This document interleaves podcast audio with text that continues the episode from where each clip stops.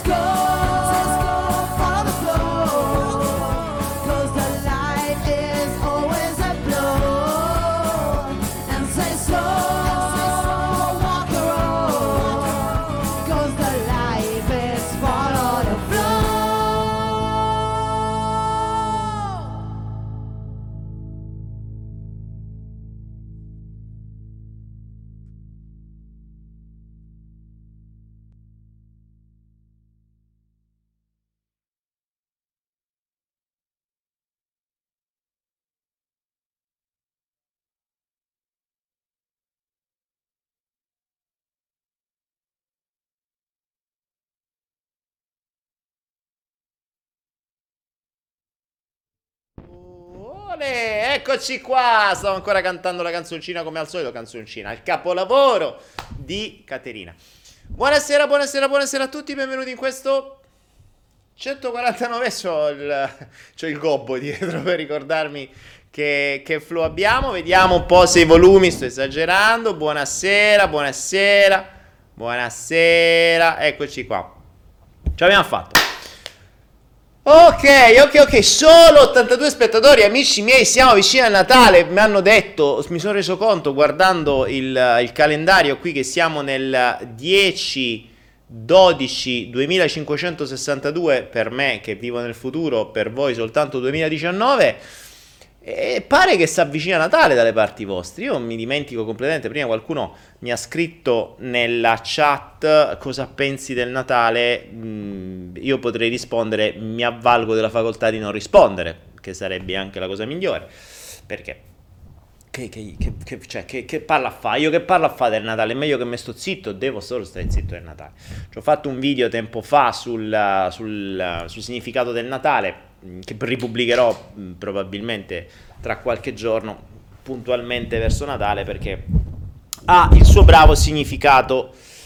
uh, vediamo vediamo di che cosa parleremo questa sera, vedremo vedremo eh, ho messo tre argomenti in realtà, le domande, il primo argomento che sono le domande eh, l'ho messo perché l'altra volta che ho pubblicato la richiesta su Instagram di farmi le domande, in realtà sono arrivate molte altre domande, tra l'altro di un'amica che ha fatto un sacco di domande e che non sono riuscita a rispondere, quindi giustamente per rispetto anche a lei, ed erano anche domande interessanti, devo dire tra l'altro davvero interessanti, e oggi le riprendiamo e risponderò un po' di queste domande. Poi vabbè, il denaro che non stanca mai come, come argomento, quello fa sempre comodo, e poi l'autocritica che era una delle... Delle, nel frattempo sto recuperando, eh, mi sto facendo i cazzi miei sul telefono, eh, sto, sto facendo, sto vedendo le domande che mi avete mandato da, vediamo, Emilia, Emilia Romagna, boh, Emilia, Emilia, ah, Emi, Emi.lia Romagna, allora, capito adesso, da Emilia Romagna, praticamente Emilia Romagna mi ha fatto queste domande, vabbè, vabbè, vabbè. Ehm, vediamo poi cosa parliamo stasera. Intanto, ragazzi, proprio perché proprio perché sta arrivando Natale e molti di voi hanno preso la tredicesima, per evitare di sputtanarvela in minchiate, ho detto perché non facciamo una cosa veramente figa per chi avesse voglia davvero.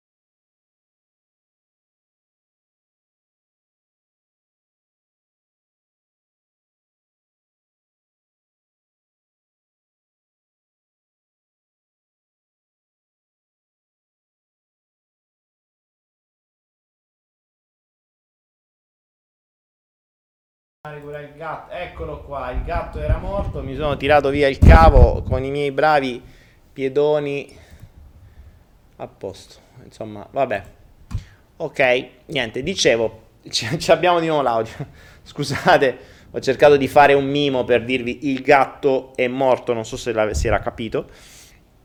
Siamo, ragazzi, le... è il flow, è in diretta, è il bello della diretta, mica qui stiamo così organizzati. Non si vede, non si sente, voce, haha, volume sparito, hai staccato il cavo, dai audio, arrivo, arrivo, arrivo, arrivo, arrivo, ci sono arrivato, e eh, ho staccato il cavo, raga, mi dispiace, mi dicevo,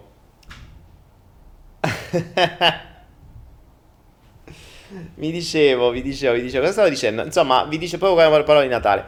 Dicevo, mh, visto che sta arrivando Natale e molti di voi hanno preso la tredicesima, quattordicesima, insomma tutti quei, quei soldi extra, per evitare di bruciarveli alle macchinette nei bar o in regali inutili o nei, nei box, sapete che adesso vanno di, di moda i box, no? Quelle cose che nei negozi che tu, voi non sapete che regalà e gli regalate sto box tipo guida una Ferrari per un giorno, oppure vai in un mega resort uh, per due giorni, oppure fai questo e questo, e c'è questo boxettino, geniale come idea, eh, sono nati da un sacco di tempo, si sono espansi, adesso li trovate moltissimi negozi, e quindi, vabbè, questa idea dei box, ma può essere interessante, però c'è una cosa ancora più interessante, che in America va tantissimo, e che io mh, provai tanti anni fa quando vendevo su eBay, che sono i mystery box, cioè i pacchi misteriosi, dove da una parte voi vi fidate nel comprare il mystery box, quindi voi vi fidate con curiosità, cioè mettiamo la curiosità come primo, come primo valore, e ve l'ho detto, la curiosità è alla base, la curiosità è alla base della crescita della conoscenza, quando si smette di essere curiosi si è fottuti, no, non c'è più speranza di crescere. E... E quindi chi è curioso deve essere premiato. Allora cosa ho fatto? Ho detto, e vada per i mystery box. Non avevo preparato niente per Natale. To- creiamo i mystery box, ne creerò più di uno. Oggi però solo, però, cioè oggi ho creato questo.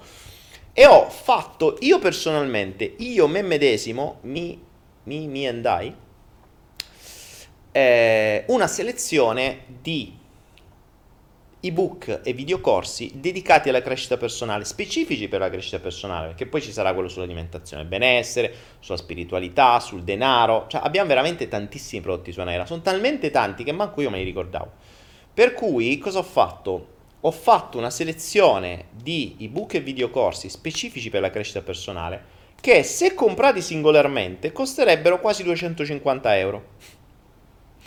E per Natale ve li ho pacchettizzati e ve li ho messi a novantasette euro. Ma non vi dico quali sono, vi posso dire che sono ventidue ebook e tre videocorsi. E solo i videocorsi costano di più dei novantasette euro, quindi gli ebook sono gratis. Così almeno investite sulla vostra formazione. Voglio vedere chi a Natale davvero, invece di spendersi soldi in puttanate, investe davvero sulla propria formazione. Anche perché è tanto di quel materiale, sono ventidue ebook, se riusciste a leggere anche solo, cioè dovreste leggere un ebook ogni due settimane e, e già stareste bene per tutto il prossimo anno. Quindi non, non è malaccio, è un regalo che è, è, un, è un regalo che vi fate, che vi vale già per tutto l'anno. Se siete veloci riuscite a smaltirlo prima di un anno, ma già ventidue libri e tre videocorsi, mh, c'è gente che ne legge due o tre libri l'anno, ventidue sta a posto per chissà quanto tempo. Ovviamente dovete davvero sentire la voglia di crescere, di volervi migliorare, di volervi informare, di, volervi, di voler allargare le vostre conoscenze, le vostre sinapsi, uh, di voler aumentare la vostra cultura, di voler aumentare anche la vostra capacità di uh, unire determinati puntini, di porvi dei dubbi, di darvi delle risposte. Non è che potete campare solo flow, cioè non è che ci sto solo io.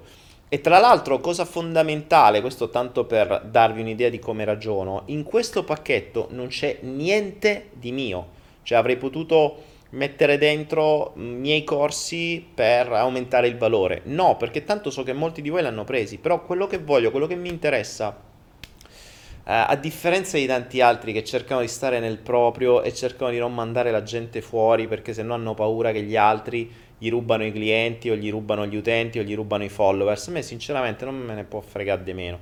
Il mio obiettivo è quello che voi cresciate, che voi usiate il tempo nella maniera più profittevole possibile per voi, più funzionale possibile.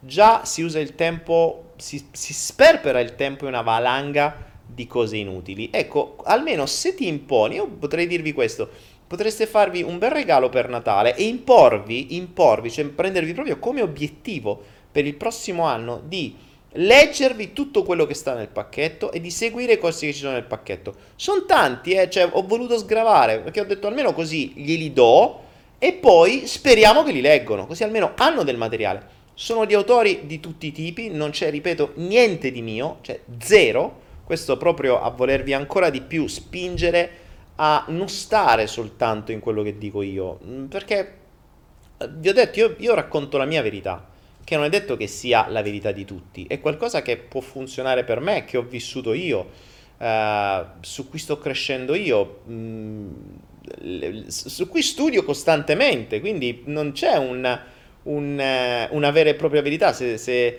Eh, se, se, se state seguendo i flow dall'inizio avete visto quante cose sono evolute dentro di me, quante cose di cui io per primo ero convinto poi sono cambiate, e quindi e così probabilmente continuerà a essere, se però si sta nella modalità del cambiamento, si sta nella modalità della curiosità, si sta nella modalità della crescita. Se invece ci si mette nella, sua, nella propria brava zona in comfort, ci si siede sulla poltrona e si pensa di sapere tutto, si pensa di essere arrivati, il più grosso errore della, della propria vita. Ovviamente eh, quando si vive in quel momento non lo si comprende, lo si comprende col fattore tempo. Io dico il fattore tempo, continuo a dirlo, è il grande vantaggio. Cioè oggi che ho una veneranda età e sto nella, sul pezzo da oltre venticinque anni, ho visto tante cose, ho visto tante tante dinamiche, tante teste, tanti schemi, eh, tanti, tante esplosioni e tante cadute, eh, tante, tante scorrettezze, tante umiltà, insomma ne ho viste tante. E proprio perché ne ho viste tante ho un po' più di riferimenti, come dicevo l'altra volta, io sono, mi reputo un gay emotivo, cioè l'ho preso talmente tante volte in quel posto metaforicamente che potrei quasi reputarmi un gay emotivo, però, cioè metaf- metaforico, non metadentro. Sapete la differenza tra metaforico e metadentrico? Quindi tra metà fuori e metà dentro. Meglio metafori, cioè meglio tutto fuori. Però eh, ecco, diciamo che il mio è metaforico, non è metadentrico. E mh, quindi E quindi stavo dicendo, vi ho preparato questo pacchetto eh, e secondo me è il più bel regalo di Natale che, che, che vi potreste fare.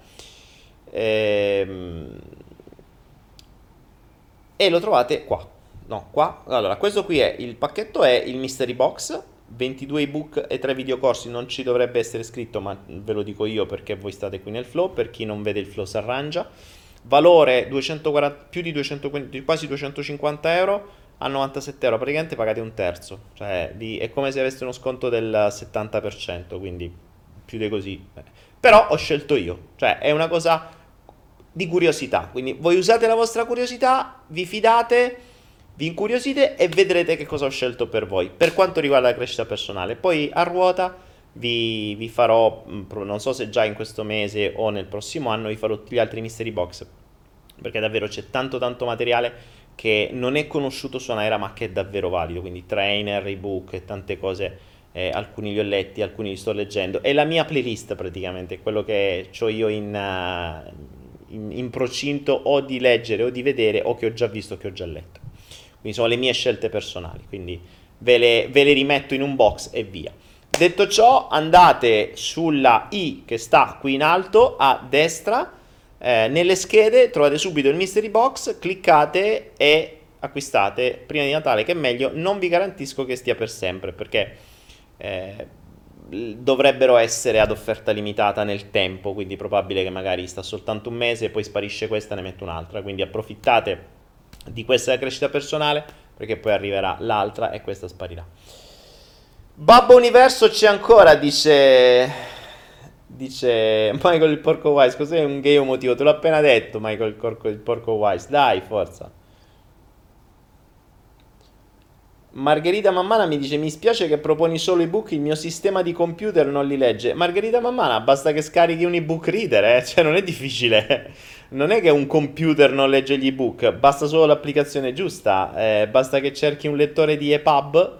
Sia sul telefonino trovi le applicazioni gratuite quante ne vuoi, sia sul computer trovi le applicazioni gratuite quanto ne vuoi. Ragazzi, forza, un po' di... cioè, siate un po' sgamati, dai, cazzo. Eh, eh, non vi fermate alla, alla prima uh, alla prima difficoltà, cioè, è anche questa la crescita. Non vi fermate alla prima difficoltà, non sperate che tutti vi facciano tutto subito. Cioè, avete Google, come si fa a leggere un, un file in formato EPUB? E vi darà un milione di, di informazioni. Eh, eh, dai, eh, raga, e forza, sveglia. Oh, bene, bene, bene. Detto ciò, quindi, il mystery box per Natale, fatevi un grande regalo, prendetelo. Non solo, se volete fare un gran regalo, sapete che potete sempre iscrivere le persone su Anaera, perché Anaera c'ha tutto il suo sistema di affiliazione, quindi potreste fare anche questo di regalo. Iscrivete una persona, gli regalate questo, o gli, gli proponete di, di prenderlo, insomma. Cioè, sapete come funziona Anaera, se non sapete dovreste informarvi. centosettantasei persone, cari amici, centoquarantanovesimo flow. Giovedì saremo al centocinquanta. centocinquantesimo flow, siamo arrivati a centocinquanta, la gallina canta, direbbe qualcuno. E volevo vedere di fare qualcosa riguardo um, un qualcosa un po' di speciale, non un semplice flow, magari una sorta di mini corso. In realtà Uh, in realtà, mh, ecco, Patrizia dice, quando fai un altro ipnoflow? Farò un altro ipnoflow quando sarò nel mood giusto dell'ipnoflow. In questi giorni non sono nel mood giusto dell'ipnoflow, perché ci sono sempre una serie di eventi. Sapete che i flow sono sempre una, una trasposizione degli eventi della mia vita, quindi è un po' una sorta di diario personale, per cui più eh, cose accadono, e anche se vivo una vita abbastanza serena, tranquilla, beata, le cose accadono comunque, perché eh, quando devono accadere, anche se stai dall'altra parte del mondo, eh, le cose, le cose si fanno, si fanno vedere, si fanno sentire. Quindi, quindi volevo preparare una cosa interessante e... Mm, Stavo pensando a un corso, perché ce l'avevo già un po' in canna oggi questa digressione, ma devo, devo, devo ragionarci un po' meglio per renderla in maniera più fruibile per tutti. E sarà un corso che lo dico, eh, ma lo, lo accenno così poi faccio il public commitment, poi devo fare per forza. Stavo pensando a questo, un corso che risponde a questo, cioè il titolo del corso potrebbe essere: vuoi trasformare la tua vita in un capolavoro o in un salvadanaio? E questa domanda ci potrei fare un corso, perché tanti dicono trasforma la vita in un capolavoro, ma probabilmente molti confondono il capolavoro col salvadanaio. Ed ecco un po', ed ecco un po' eh, questo, questo denaro che torna, questo motivatore universale che eh, sta sempre lì pronto ad attanagliarci. Va bene, va bene. Detto ciò, vediamo, io ve l'ho buttata giù lì, vediamo cosa ne pensate, se vi piace l'idea, vediamo di metterla in pratica il, uh, il prossimo giovedì. Bene, bene, bene, nel frattempo potremmo iniziare. Innanzitutto vediamo, siamo centottantatré spettatori, io mi bevo la mia brava acqua, eccola qui che la mia brava, mi, mi ionizzo l'acqua. Sapete che potete, c'è sempre la bottiglia idrogenante dell'acqua su Anaera. Ah, adesso la regia mette la bottiglia idrogenante. Dunque, vediamo un po' che cosa mi dite voi nel frattempo, che aspettiamo un po' di amici, perché siamo soltanto centottantasette invece che i soliti trecento che arrivano tardi, con calma, con calma e sangue freddo. Io adesso la apro mentre sta ancora idrogenando, mi idrogeno il naso.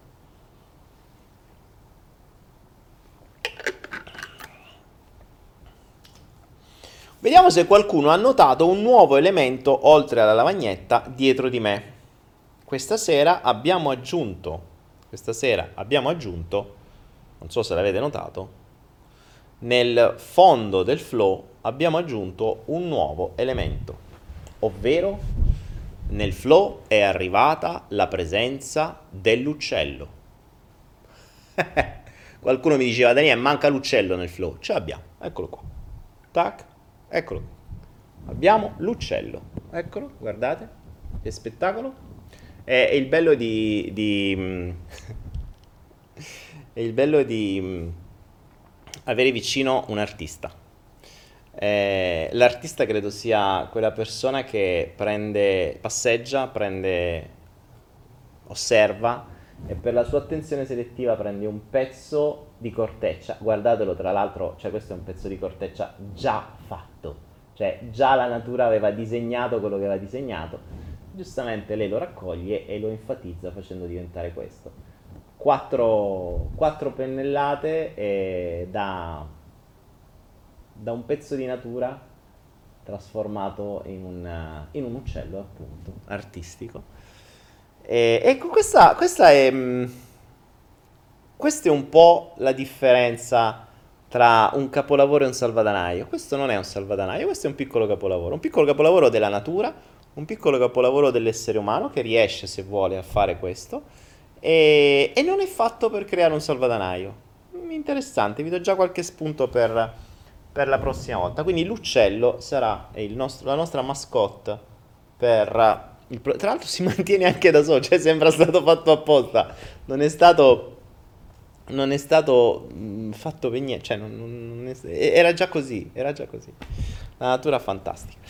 Ok, detto ciò, è presentatovi anche l'uccello di cui non abbiamo, a cui non abbiamo ancora dato un nome, quindi possiamo creare la challenge per scegliere il nome dell'uccello. Se qualcuno, se a qualcuno venisse qualche idea valida per il nome dell'uccello, lo, la, la lanciasse qui nel, nella, nel, nell'arena. Ok, dunque, vediamo un po'. Allora, vediamo un po' di domande che mi avevano fatto l'altra volta. C'era questa amica che non so se è online, a proposito, amica che stavi l'altra volta a farmi le domande, che si chiamava Emilia Romagna. Mi hai... sei qua online con noi? Alcune domande dell'altra volta, ve lo... Ve lo... Ah, bellissima io, forse sei te? Bellissima io, sei te l'amica Emilia Romagna? Allora, l'Emilia Romagna mi ha scritto Mm, l'altra volta, abbiamo fatto un sacco di domande, si era proprio messa d'impegno e purtroppo non le ho risposto, però abbiamo passato un flow troppo, troppo poco tempo. Uh, vediamo un po', vediamo un po', vediamo un po'. l'uccello Penny. Lo chiamerei Spirit, mi dicono. Allora, Emilia Romagna mi dice... Aspettate, però, scusate. C'è una persona, c'è un, un, un nickname su YouTube che si chiama La vita fa schifo e poi muori. Fantastico. Ok. Uh, Emilia Romagna mi chiede: qual è la cosa che hai fatto di cui sei più orgoglioso? Um, questa è una bella domanda, mi ci ha fatto riflettere, perché se mi dici la cosa che hai fatto, cioè come uh, come qualcosa di di creato, cioè non per me ma per, per qualcosa di esterno, ti direi questo che state vedendo, il flow.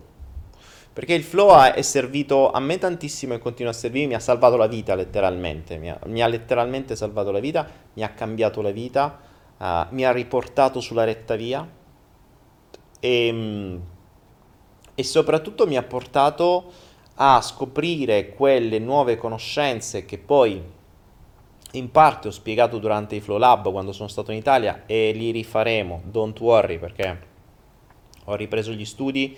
Uh, sto andando avanti, sto facendo dei test sempre maggiori, mi sto rendendo conto di quanto sia interessante conoscere determinate cose anche quando ci si rapporta con le persone, eh, quindi rispetto ai Flow Lab che abbiamo fatto la, quest'anno a Roma e a Torino, quello che si sta sviluppando è ancora di più. Non solo, a breve avrò i primi risultati delle mie analisi, quindi ci sarà anche la parte sulla salute, stiamo studiando molte altre cose, sto facendo molti altri test, quindi... Poi mi vedete qua un paio di volte a settimana, però durante la giornata si fanno tante altre cose con calma, serenità, tranquillità, ma mh, si sta andando avanti, piani, a passo eh, lento, ma lasciando le tracce eh, per noi stessi e per i posteri. Almeno questo è quello che si crede, questo è quello che si, che si vuole e in cui credo. Eh, quindi direi che quello che ho fatto... di cui sono più orgoglioso al momento sono sicuramente i flow, anche perché è la cosa più grande, più lunga eh, che, ho, che ho fatto, più continuativa, perché ormai vale va da pff, non, ormai non so più quanti anni, se più di forse quasi due, non ricordo esattamente quando è iniziato, eh, per cui il flow è, è veramente un diario di viaggio, è, un, uh, è, è, è qualcosa che va, va molto oltre, che tra l'altro di cui fruiscono in pochi, perché sono pochissimi quelli che li hanno seguiti tutti, credo probabilmente nessuno, ma anche perché il flow è, è farcito di, tanta, di tanto intrattenimento, di tante cazzate, però appunto, come dice il, il testo del flow quando nacque, no? ehm, c'è una risposta per ognuno di voi che arriva proprio nel momento giusto, ma solo se farai attenzione ad ascoltarlo, quindi solo se sei sul pezzo, solo se lo osservi, se lo, solo se lo ascolti. Eh, quindi il flow è veramente la, una, una fucina di idee, una fucina di, uh, di spunti, una fucina di esercizi, una fucina di cambiamento, eh, ma ovviamente nel mondo dove la gente è distratta è difficilissimo che mh, qualcuno possa seguire qualcosa di così lungo. Mh, per questo tra l'altro stiamo dividendo in domande e risposte, però... è diverso, c'è cioè una domandina, una perla messa così che nasce e muore lì, è diverso da un flusso che si segue. Cioè, se davvero qualcuno mi volesse conoscere, potrebbe vedere i flow degli ultimi due anni, potrebbe vedere i flow dall'inizio a oggi e avrebbe una, uno spaccato della mia vita, perché i flow appunto sono un racconto delle mie storie. Come l'ho sempre detto, sono un cantastorie, non ho la verità, quindi mh, dico quello che, dico quello che arriva. A volte beh, il flow, appunto, es- essendo dei flussi, potrei dire spesso e volentieri non so neanche io a parlare. Oggi stavamo rivedendo qualcosa che avevo detto mentre si dividevano le, le perle e le, le domande. Mi dicevano: ah, Daniele, ti ricordi quando hai detto questo? Io, io l'ho detta, ma davvero? Buh.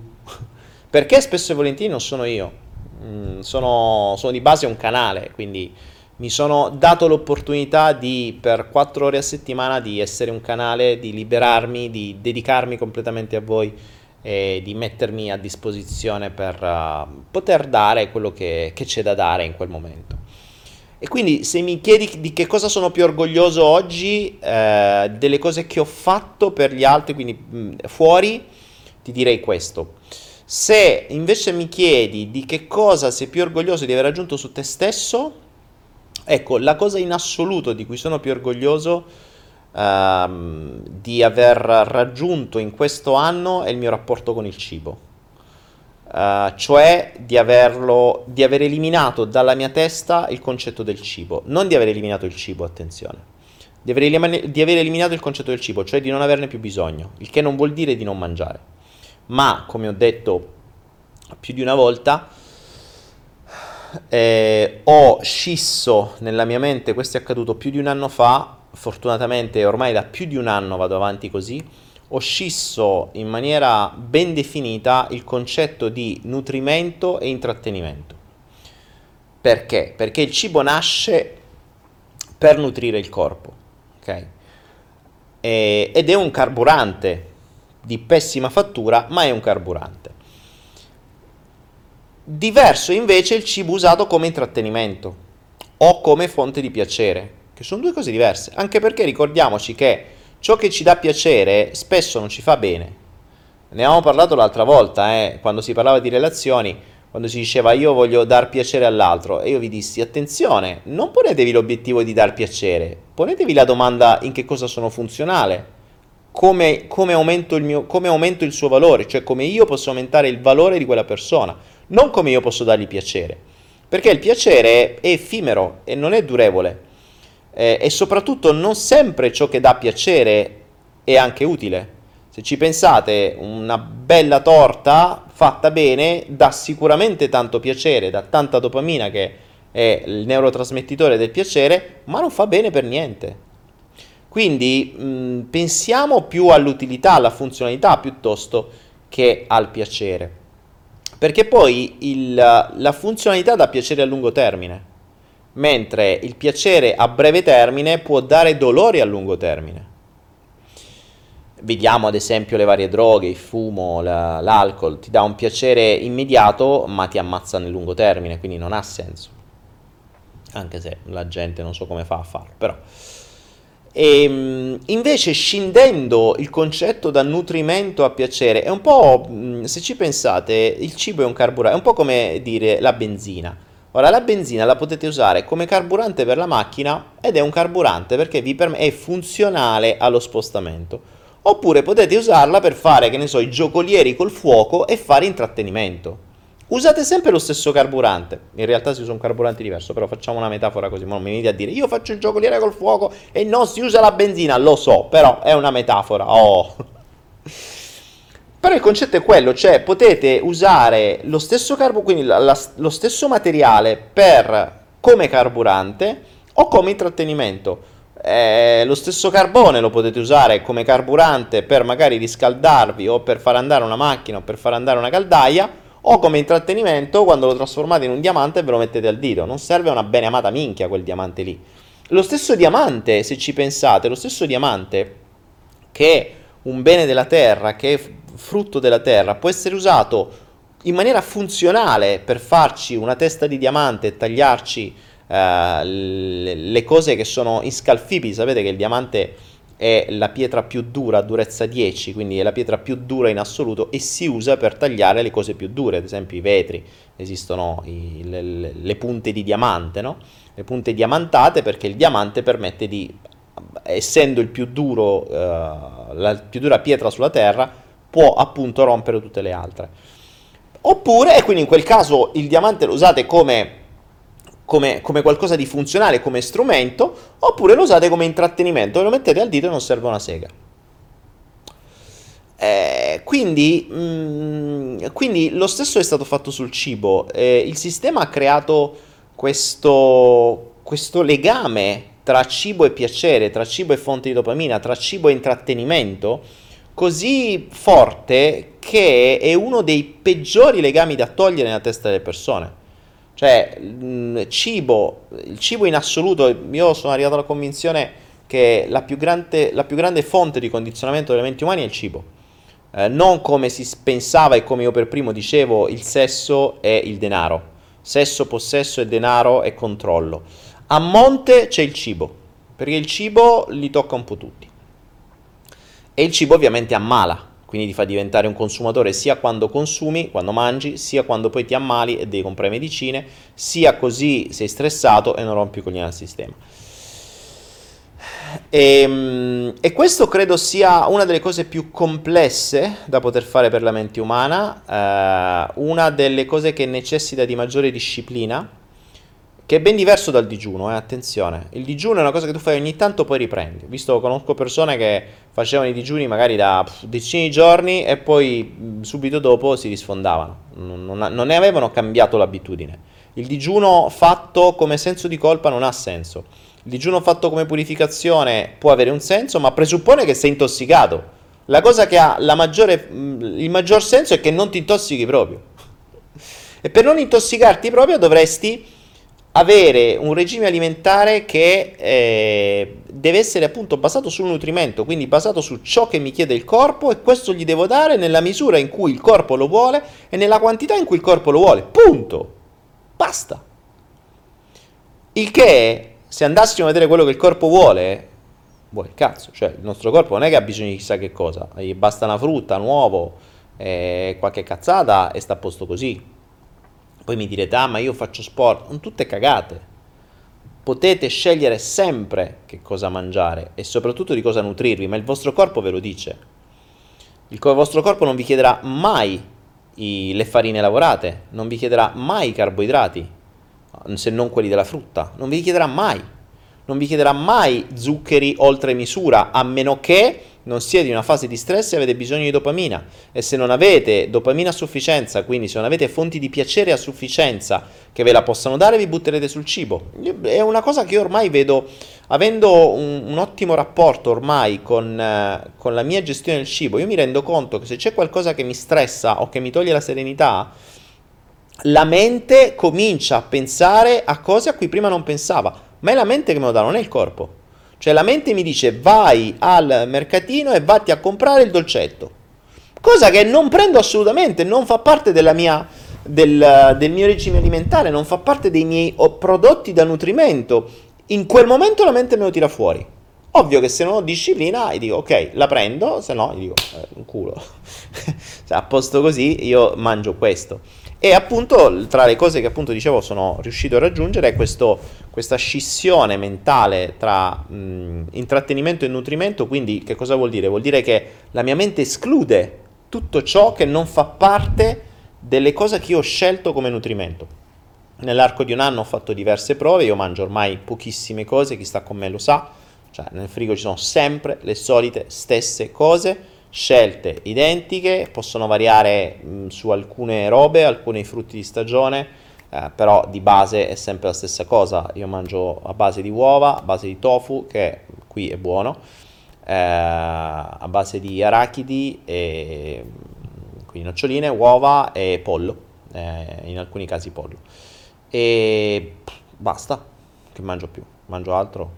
Uh, fatemi ricordare, e mele, vabbè, mele quelle sempre, mele, banane, eh, queste cose qua, insomma. Ma sono sei sette, sono sei sette cibi, sempre gli stessi, e per mangiare sempre la stessa cosa devi assolutamente scindere il nutrimento dalla, dall'intrattenimento. È come se tu mi dicessi, ah, ma come fai? È come se io ti dicessi, ma scusa, tu nella tua macchina cosa fai? Oggi ci metti benzina, domani ci metti diesel, dopodomani ci metti gas. No, metti sempre benzina perché ha bisogno di quello. Gli metti quello di cui ha bisogno, punto, non altro. Invece ci hanno insegnato che il cibo è intrattenimento, che se ci pensate, esci con gli amici, dove vai? Vai a mangià. Esci con una persona, dove vai? Vai a mangià. Uh, devi fare una trattativa d'affari dove si fa a pranzo o a cena, eh, che caccia, eh, il business è quello. Quindi mm, un mondo che, ha, che ci ha condizionato in maniera atavica e profondissima con il cibo, uh, essere riuscito a sganciarmi da questo, quindi a scindere proprio dalla testa questo, per me è stato uno dei risultati più grandi. Io oggi se entro in un supermercato, chi sta con me lo sa, entriamo in un grande distributore alimentare, cioè vai col carrello, prendi quello che devi prendere, basta così, finito, non, non c'è, non sto neanche a vedere cosa c'è o cosa non c'è, a volte prendo roba per i cani, però non, non c'è, non c'è altro, non vedo altro, non sto a vedere che cosa c'è di nuovo. C'è tutta la zona dolci, tutta la zona, tutta quella monnezza lì, tutta la zona cereali, la zona forno, pff, tutto, tutta fuffa, via, tutto da buttare. E il corpo non lo richiede, non vede più, elimina direttamente i ristoranti dal, dal, dalla strada, cioè non se ne rende più conto, a meno che non abbia quelle cose che mi interessano, il pollo, le uova, ok? Poi attenzione, questo non vuol dire che io a volte, ad esempio se si sta in compagnia, eh, non faccia la serata in cui mangi qualcosa di più, poi magari sto male perché il corpo non è più abituato, però scindo mh, in maniera molto netta l'intrattenimento dal nutrimento, quindi il corpo si deve nutrire, poi che mi possa intrattenere sapendo che mi fa male è un po' da pirla, cerco di limitare i danni, però magari quella volta, non so, mi è capitato di andare nella zona indiana quando sono stato in Malesia, io l'indiano lo adoro, mi sono fatto una serata ego, una serata intrattenimento, poi sono stato male perché il corpo ovviamente non me l'ha accettato più, però vabbè, ho fatto la cazzata, sono stato punito, va bene così, l'ego ha goduto per dieci minuti, il corpo è stato male per un'ora e va bene così.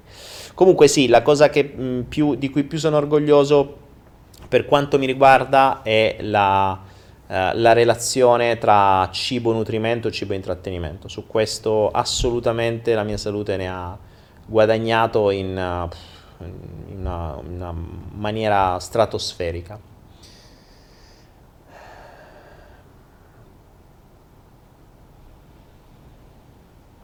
Vediamo un po'. Ehm...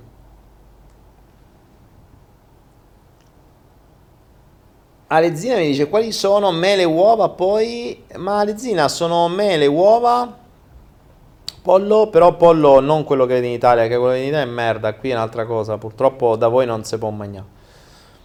E, um, arachidi, uh, faccio un misto di arachidi e poi tante tante spezie.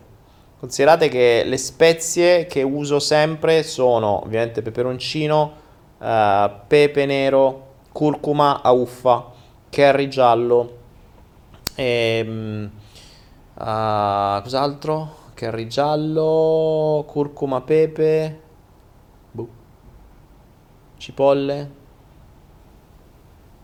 questi più o meno sono questi più o meno sono questi mm.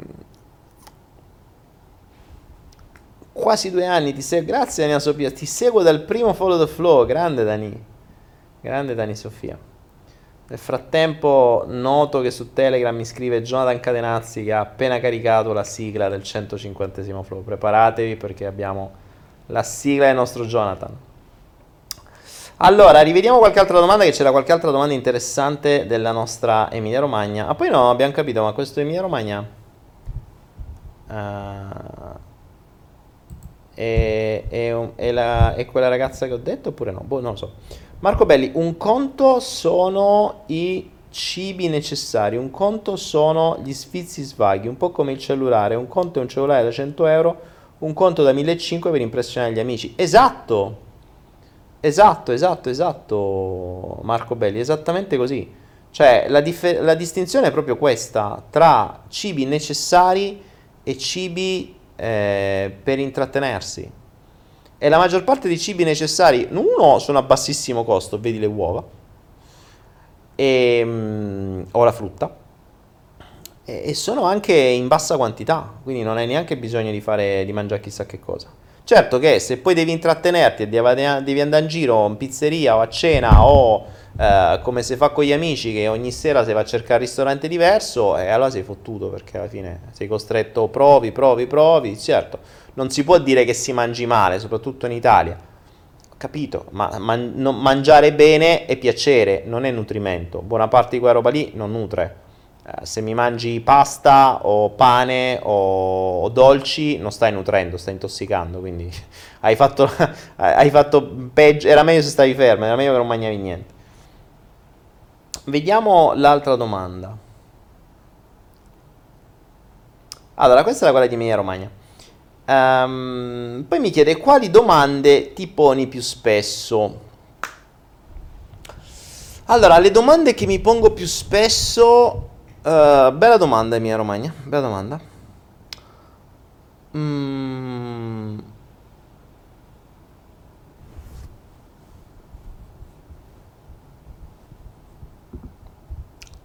Uh, allora, le, quali sono le domande che ti poni più spesso? Dunque, dunque, dunque, dunque. È veramente una bella domanda. Brava Emilia Romagna. Uh, le domande che mi pongo più spesso sono: una, la magica domanda come, di cui parlo nel, um, nel corso sulla mentalità finanziaria che trovate gratis su Anaera, che se non l'avete fatto fatelo perché è fondamentale ed è gratuito, cioè un corso che fuori viene venduto a millecinquecento euro, lo trovate gratis. Come? Come cosa vuol dire? Come vuol dire? Quando mi trovo di fronte a qualunque cosa da fare, il mio cervello chiede subito come fare questo, come risolvere questo, come trovare la strada più veloce, più funzionale per fare questo. Quindi la domandina come è alla base. Eh, anche quale sia la strada più funzionale e, e più breve e meno dispendiosa. Mm, quindi qual è il modo più funzionale, più breve e meno dispendioso per ottenere un risultato, che può essere qualunque cosa, attenzione. Cioè uh, l'altro giorno ad esempio parlavo con uh, una delle persone che sta qui e um, con quella dell'uccello eh, E, e si parlava appunto di, di, quest, di quanto, ad esempio, di quanto tempo si dedichi, mh, a volte per abitudini impostate da piccoli, eh? Quindi, abitudini impostate dalla nonna, che la usava un po' come una, una, una donna di servizio, e quindi è abituata a pulire, fare, dire, mettere a posto, sbrigare, fare, dire. E che per carità può anche essere piacevole mh, avere tutto pulito, tutto ordinato, tutto piegato, ma è funzionale? Cioè, è davvero funzionale? Perché, esempio, se uno schema, uno schema mentale ti obbliga in automatico, senza che tu ci pensi, ah, che ne so, spazzare tutta casa tutti i giorni. Cazzo, se c'è una casa che sta sul mare e dove ti entra sabbia ogni tre per due, che tu la pulisci adesso, fra cinque minuti è di nuovo come prima. Quindi che senso ha? Lo fai una volta ogni tanto quando serve. Tanto è disfunzionale. È come quando l'ultima volta eh, i, i personaggi di servizio mi hanno eh, lavato con l'idropulitrice la veranda. Il giorno dopo era uguale a prima. Che cazzo me la pulisci a fare che tanto si riempie di sabbia dopo tre secondi? Spazzala con una scopa, non star lì con l'idropulitrice un'intera giornata, tanto non cambia niente. E sarebbe stato uguale farlo con una scopa in cinque minuti. Infatti con una scopa in cinque minuti hai lo stesso risultato. Quindi a volte la stessa cosa, non dico di non farla, attenzione, ma la domandina è una di, la, la domanda era quali sono le domande che ti poni più spesso, è qual è il modo migliore, più veloce, più funzionale, meno dispendioso per ottenere lo stesso obiettivo. Quindi, fermo restando che una cosa va fatta, ma si può fare in mille modi diversi. Ci sono persone che per loro mh, necessità mentale o per loro bisogno, o per loro casini mentali o per loro schemi eccetera, devono usare il modo più lungo e dispendioso per ottenere un obiettivo. Perché ci sono quelli che si affaccendano, perché ci sono quelli che devono far vedere che sono sempre impegnati, perché ci sono quelli che non devono pensare, perché ci sono quelli che devono confermare il fatto di non valere, per mille motivi. Ecco appunto la mia domanda che continuo a farmi costantemente è: qual è il modo più veloce, più funzionale, meno dispendioso? Questa è, ma questo vale su tutto, eh, da, dal fare una grafica sul web, dal uh, creare il mystery box, dal, uh, dal fare il flow, qualunque cosa. Veramente qualunque cosa. Ed è una domanda che è impostata da quel valore pigrizia che ho, cioè il mio obiettivo è avere quanto più tempo a disposizione, quindi evitare il furto di tempo. Io oggi come oggi il, metterei la pena di morte a coloro che ti rubano il tempo, o meglio, attenzione, a coloro a cui tu permetti, cioè in realtà per modo di dire la pena di morte perché dovresti dartela da solo, eh, a quelle persone a cui tu permetti di rubarti il tempo, perché se hai a fianco persone disfunzionali o persone che in qualche modo mh, te lo rubano letteralmente perché ti fanno aspettare, perché uh, ti, ti, mh, ti dicono cazzate, perché ti infilano dentro cose eh, che in realtà hanno altri obiettivi, insomma per mille altri motivi. Il furto di tempo mh, è, è sempre una cosa, eh, secondo me, da, da massima mancanza di rispetto, e appunto, visto che odio che mi venga rubato il tempo, che io mi faccia rubare il tempo, cerco di non rubarmelo da solo, perché molta, molte persone sono loro stessi più grandi ladri di tempo. Che finché siete giovani il vostro tempo lo, gli date pochissimo valore, ma in realtà il tempo è la risorsa più scarsa. Io adoro il film In Time, se non l'avete visto guardatelo, e per me un mondo ideale dovrebbe avere veramente un orologio qui dove tutto viene basato sul tempo, ma non solo quanto tempo c'è, proprio quanto ti rimane da vivere.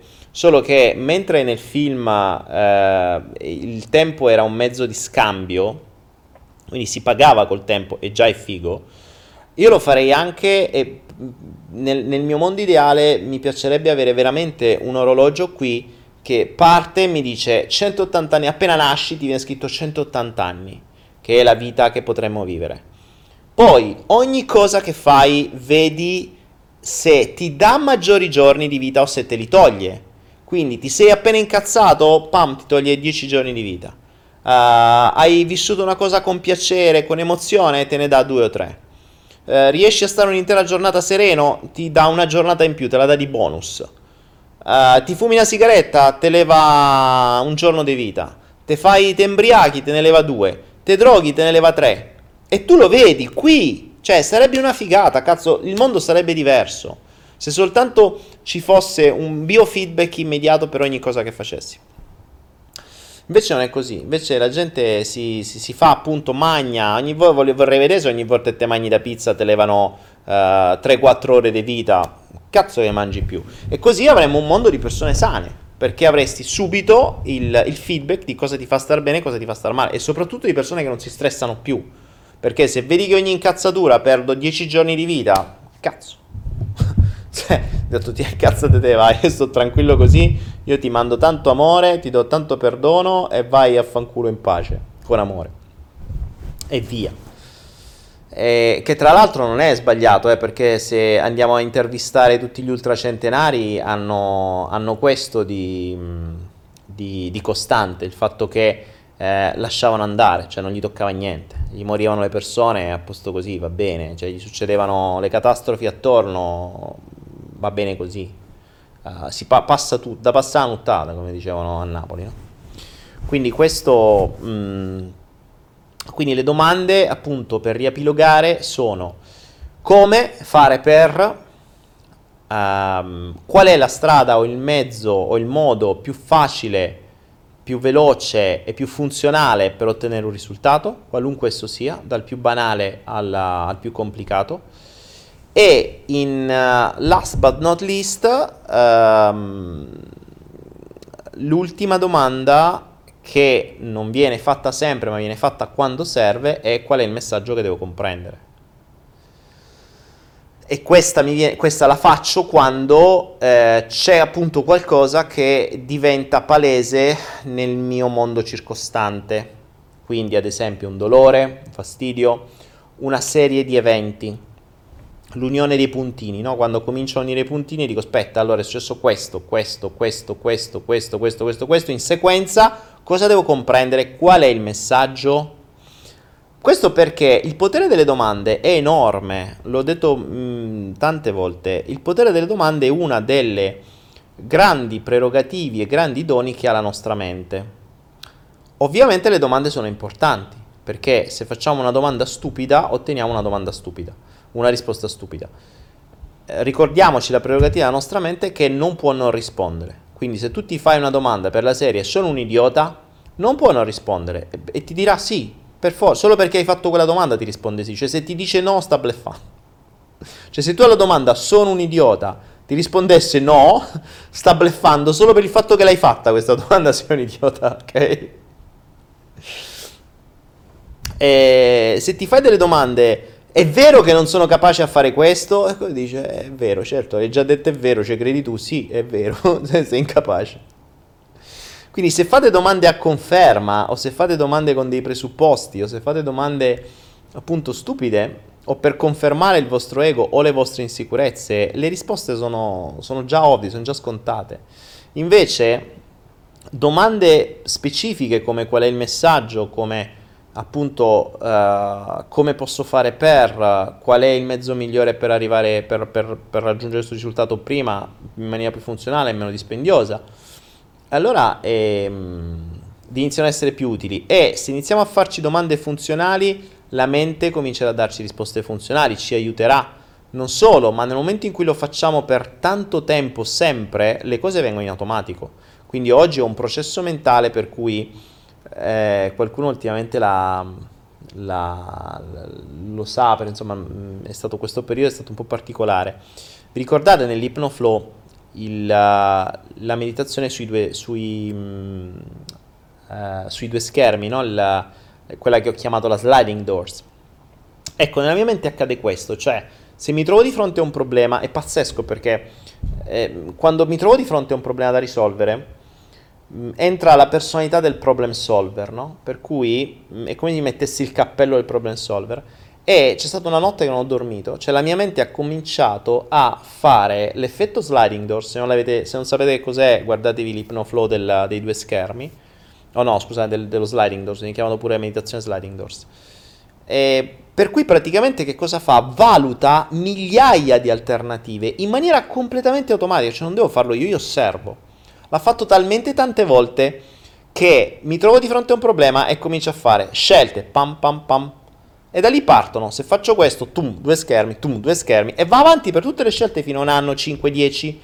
Quindi immaginate che cosa succede, perché poi per ognuno si aprono altre vie, quindi diventa un casino mentale da gestire, però lo fai in automatico. Lo fa in automatico, io lo osservo mentre non dormo e vedo tutte queste cose che tu, tu, tu, tu, tu può accadere questo, può accadere questo, può accadere questo, se fai questo può accadere questo. Un po' come un giocatore di scacchi. Se avete mai giocato a scacchi, il giocatore di scacchi prima di fare una mossa vede già tutta la strategia, per cui io faccio questa mossa, lui può fare questa mossa, questa e quest'altra, quindi se fa questa succede così così così, se fa quest'altra succede così così così, se fa quest'altra succede così così così. Quindi valuta tutta la strategia di quasi tutta la partita in base alla mossa che può fare l'avversario prima di muovere un pedone. Quello bravo, quello che non è bravo, via, gira e fa quello che gli pare. Ed ecco appunto che, mh, e quindi appunto vi dicevo, quando siete addestrati a fare questo per tanto tempo, la vostra mente lo fa in automatico, esattamente come quando eh, si guida un'auto, no? Inizialmente ci devi pensare, dopo l'inconscio capisce che tu fai sempre questo, quindi capisce che questo è uno standard di comportamento e te lo rende automatico. Ed è una figata. Ecco perché se vi create, se vi fate sempre le stesse domande funzionali, la mente vi dà già le risposte. Cioè, quando mi trovo di fronte a un problema, non è che sta lì a smenarsi, oddio c'ho sto problema, oddio è successo questo. Eh, ok, posto, soluzioni, basta. E mi tira fuori tutte le varie soluzioni. Da lì parte il concetto dello sliding doors. Soluzione uno, che cosa può accadere se? Tum, tum, tum, tum, tum. E capite bene come con un concetto del genere le possibilità diventano migliaia, perché per ogni strada si aprono più possibilità e per ogni possibilità se ne aprono altre. Quindi la mente deve viaggiare veloce nel tempo per fare tutto questo. L'ho fatto talmente tante volte che oggi è automatico. Poi alla fine mi tira, mi, mi, dà, mi tira le somme e mi dice ok, quelle migliori sono queste, queste e quest'altra. Infatti ultimamente parlavo con una persona proprio di fronte a, di fronte a questa cosa qui e il giorno prima avevo dato una soluzione, la notte ha valutato tante altre, il giorno dopo ho detto aspetta, ce n'è una migliore, fai così, potrebbe essere questa la cosa migliore. E, e quindi insomma questo vale per me, per gli altri, quando persone mi chiedono consigli eccetera, ovviamente fai così, fai così, nel senso che secondo me potrebbe essere la cosa migliore eh, fare questo, fare quest'altro, o appunto eh, il fai così lo dico anche a me stesso, cioè io sono il primo che quella parte interiore, la parte Eh, problem solver mi dice aspetta fai così, e, ed ecco appunto che mi, mi risolvo i problemi. Poi attenzione, non è detto che eh, sia sempre così, perché io posso anche prevedere mille cose, ma appunto l'universo è imprevedibile. Mm, cerco di prevedere quante più cose possibili, poi aspetti la mossa dell'universo e, e poi in base a quello che accade attorno ti rendi conto se era una delle possibilità previste o se devi rivedere completamente la strategia, esattamente come una partita a scacchi. Cioè, tu prevedi che questo possa fare tre quattro mosse, eh, ti è scappata una, quello fa giusto quella lì, e tu dici, cazzo, questa non l'avevo prevista, e rivai di nuovo e riapri, riapri, riapri, riapri. Insomma, una partita a scacchi è la vita. Però è divertente, è divertente. Se, la, se la ragioniamo così è divertente. La cosa fondamentale è eliminare tutte le domande inutili, eh, perché tutti a me, o perché sono così sfigato, è vero che non sono capace, non ci riuscirò mai, tutte queste cazzate qua.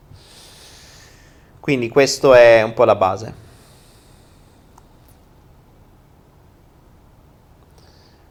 Allora, allora, io sono una scacchista meno brava.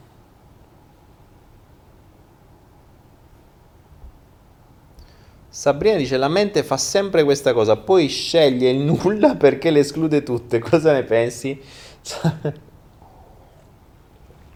Sabrina dice che la tua mente fa sempre questa cosa, poi le esclude tutte. Ma non lo so, potrebbe anche darsi che non... Um, Uh, non abbia reputato opportuno quello che ha scelto. Dipende anche da quanto urgente è la cosa da fare, perché se mi parli di un cambiamento che devi fare tu è, nor- è abbastanza normale che l'ego ti riporti nella tua zona di comfort.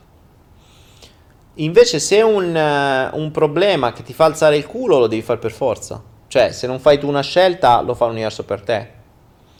Quindi eh, la devi fare per forza una scelta. È diverso, attenzione, le scelte sono diverse quando mh, tu puoi fare anche la scelta di non fermarti, cioè anche non fare niente è una scelta. E- ed è una delle peggiori, perché poi si resta stanti, fermi nella, nel, proprio, nel proprio loop. C'è gente che è rimasta ferma dieci anni, venti anni, io per primo. Eh, finché poi l'universo arriva e ti dà un bel calcio nel culo e dice oh, eh, adesso basta, via. Quindi quella poltrona che era stata la tua poltrona comoda, la tua zona di comfort, diventa una poltrona a molla che appena ti siedi, spam, ti tira giù, si alza e ti catapulta fuori e, e devi sperare di non avere un muro di fronte, se no dai una murata in faccia, ti svegli e dici cazzo, dove ho vissuto fino a oggi? Su questa poltrona che mi sembrava comoda e invece sotto era brulicante di serpenti che non vedevano l'ora di, di farti la loro preda, di, diventi, di far sì che tu diventi la loro preda.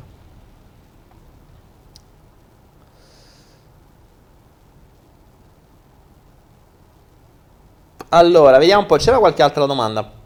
Ho sempre pensato che la vita sia una, sia una partita a scacchi, dice Cristina Selci. Uh, facciamo domande, la mente non risponde in base al nostro imprinting e a come siamo fatti, la mente non mente. Allora, Modesta, mh, facciamo domande, la mente non risponde in base al nostro imprinting, a come siamo fatti, la mente non mente. Eh, sì, oh, la mente mente, mh, per questo appunto si fa in uno stato meditativo, infatti io lo faccio quando vado a dormire o lo faccio in fase di meditazione, perché se lo fai coscientemente ti risponderà in maniera egoica, quindi cercando di proteggerti da... da quelli che reputa i bisogni, da quelli che eh, di allontanarti dai traumi, di avvicinarti ai bisogni, eccetera. In stato meditativo potresti avere altre risposte, si direbbe, qualcuno direbbe in stato di coerenza cuore-mente, che è poi fondamentalmente uno stato di meditazione. Uh, l'altra cosa di cui però vi ho sempre parlato è stato il fatto di aumentare le vostre conoscenze, perché, e le vostre esperienze soprattutto.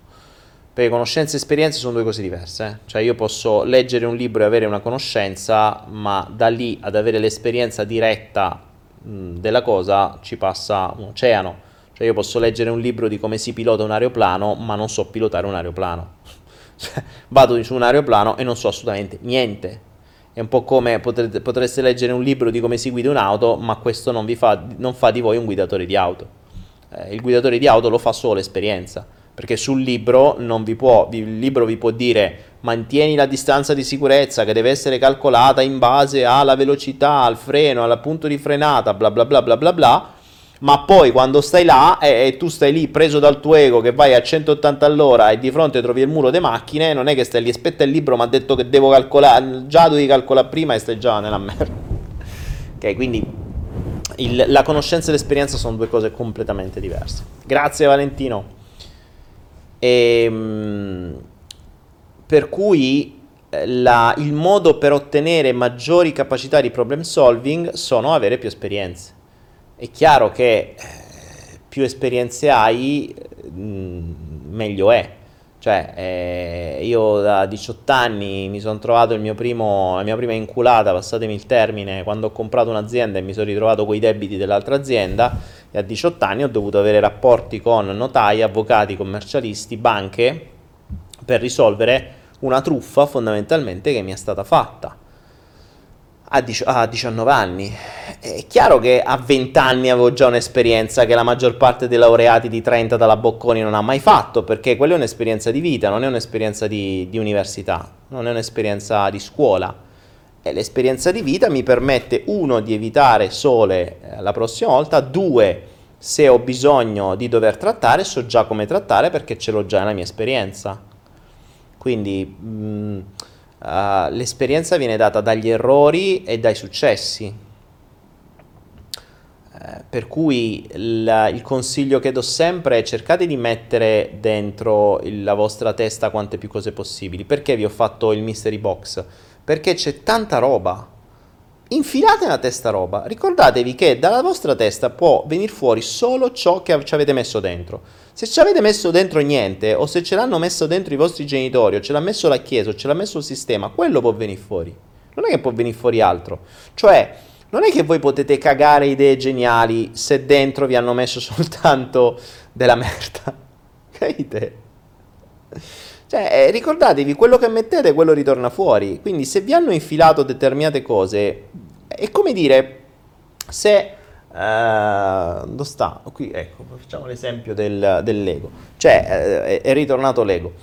Mm, se io compro un pacco di, di, di, di, di, di tassellini qui, di, di mattoncini della Lego, e dentro ci stanno soltanto i mattoncini da uno, da due e da quattro, e del colore verde e rosso, e io che posso costruire? È solo le cose con i mattoncini da uno, da due, da quattro del colore verde e rosso. Se voglio creare il big gym blu eh, con le cose arrotondate, non lo posso fare perché mi mancano i pezzi. Quindi mh, cioè, le uniche cose che puoi fare sono basate in base a quello che tu ci hai messo dentro. Ecco perché dico, più ammucchiate roba dentro, più è probabile che questa roba possa venire utilizzata per risolvere problemi, per avere intuizioni, per legare, perché poi La vera, eh, il vero dono che abbiamo noi umani è sto benedetto pensiero astratto, cioè la capacità di, uh, di non prendere le cose singolarmente, ma di poterle mettere assieme. Quindi, che vuol dire? Facciamo la metafora del cibo, ad esempio. E torniamo al solito discorso: se io in cucina ho soltanto il tofu, le noccioline e le uova, e mi viene qualcuno a casa, se io gli voglio preparare qualcosa da mangiare, che posso preparargli? Posso preparargli una matriciana? No, non c'ho niente. Quindi è indipendente da quello che io vorrei fare, mi mancano i pezzi.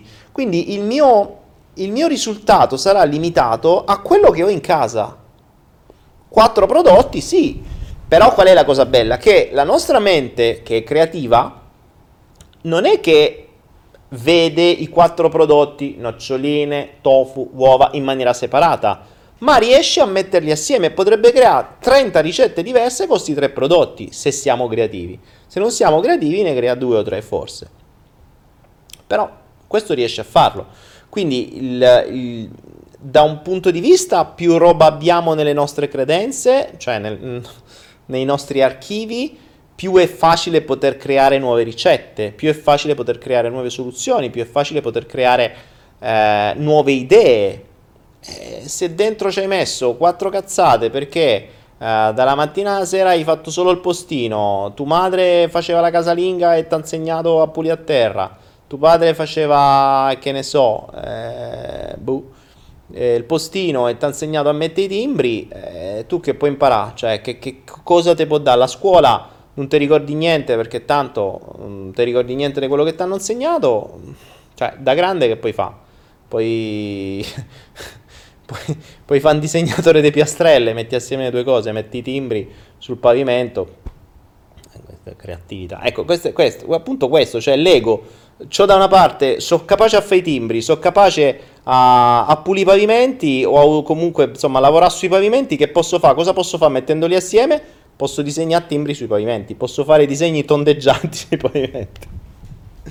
Magari crei dei tappeti artistici, chi lo sa. Quindi, mh, quindi il consiglio Uh, qual è la domanda? Qual è la domanda? Oddio. Siamo sempre dalle domande. Perché non mi ricordo. Ah, sì, era la domanda se metto la mente mente, ok. E il consiglio è quello di appunto mettere quanta più roba possibile. Quanta più roba possibile e poi cercare di metterla assieme in maniera più creativa possibile. Quindi aumentare i nostri, eh, i nostri ingredienti e poi creare delle ricette migliori possibili. Se volessimo usare una, una metafora culinaria, se invece volessimo usare una metafora artistica, potremmo dire, se io ho solo uh, tre colori, posso inventarmi solo quelli, uh, se ne ho dieci, posso inventarmi molto di più. È vero che quei colori mischiandoli puoi ottenere tanti altri, esattamente come i cibi, ma devi saperlo fare, quindi devi fare tante prove e quella diventa l'esperienza.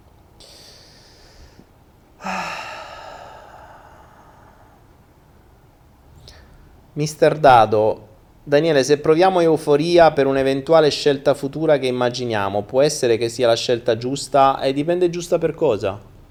Se provi euforia può essere giusta per il tuo ego, può essere giusta perché soddisfa i tuoi bisogni, se ne hai ancora da soddisfare, oppure perché, boh, dipende a che punto stai.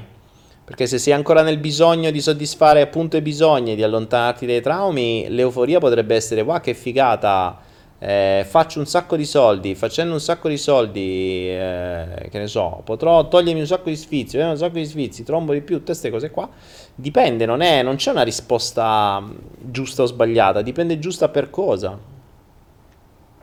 Quindi Modesta Gualdi dice: cos'è il Mystery Box? Modesta, l'ho detto all'inizio di questa puntata, il Mystery Box è una mia selezione personale di video prodotti, video e ebook, di videocorsi e ebook che stanno su Anaera, del valore, se li compraste singoli, duecento, quasi duecentocinquanta euro, messi assieme a novantasette euro. È il miglior regalo che vi Uh, che vi possiate fare nel, nel prima ho detto potreste, che lingua era? Mi sono reso conto che ho detto una cazzata, mi sono reso conto adesso di quello che ho detto io prima.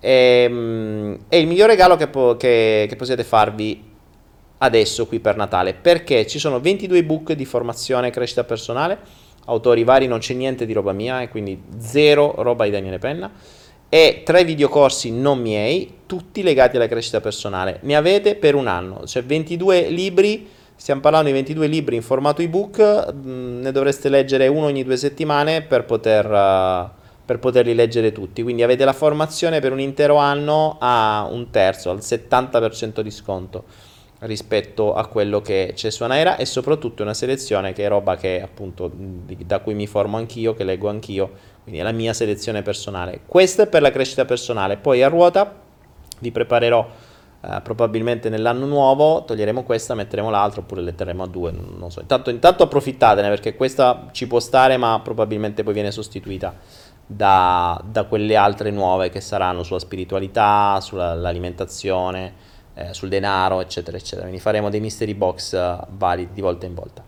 E se volete c'è qua in alto a mh, destra vostra eh, la i, le, ci sono le informazioni, cliccate sulle schede, c'è il link diretto oppure ve l'ha mandato la regia.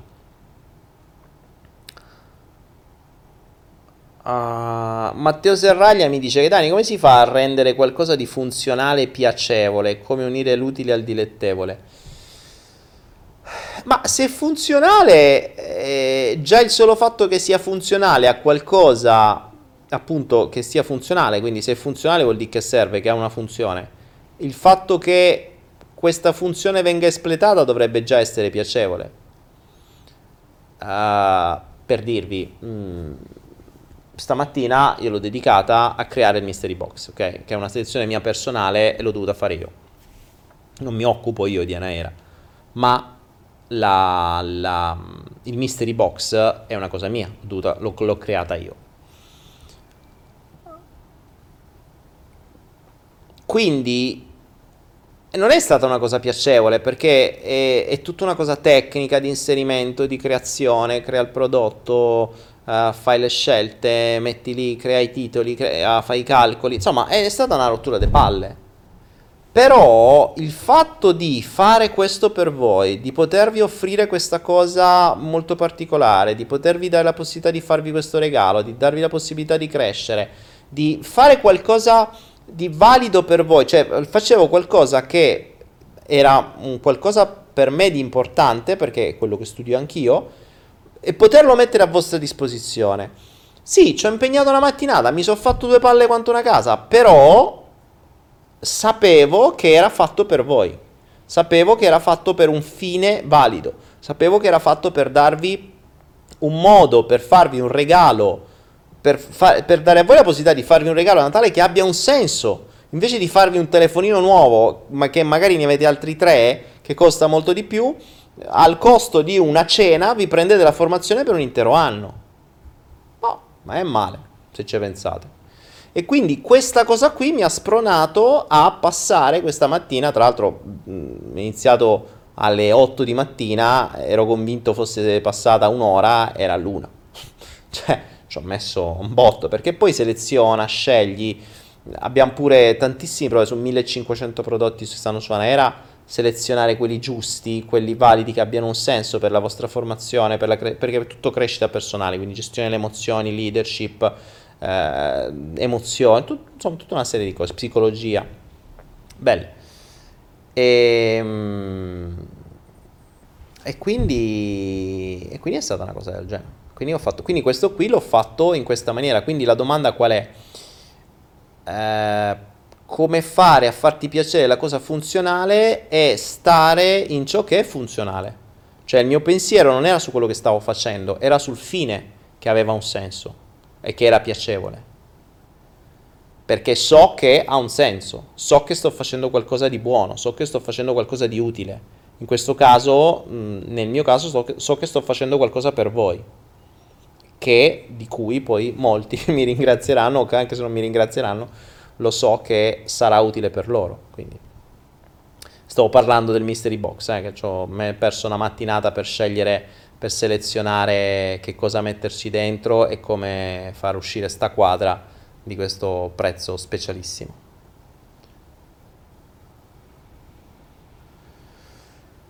Stefanuccio dice: Daniele, come si esce passo passo dal giudizio? Io giudico il mio comportamento ogni ogni cosa. E il giudizio è veramente una brutta bestia. È un problema di tanti, conosco gente che ha dei chiacchiericci interni giudicanti costanti, cioè proprio se da darsi le martellate in testa. E tra l'altro mh, è un delirio, perché le voci interne non ti permettono di essere presente fuori, quindi ti distrai, cioè potrei dire che la vita è quella cosa che accade mentre tu ti parli dentro. Potremmo farci questa aforisma, regia, scriviamo questo aforisma: la vita è quella cosa che accade mentre tu ti parli dentro.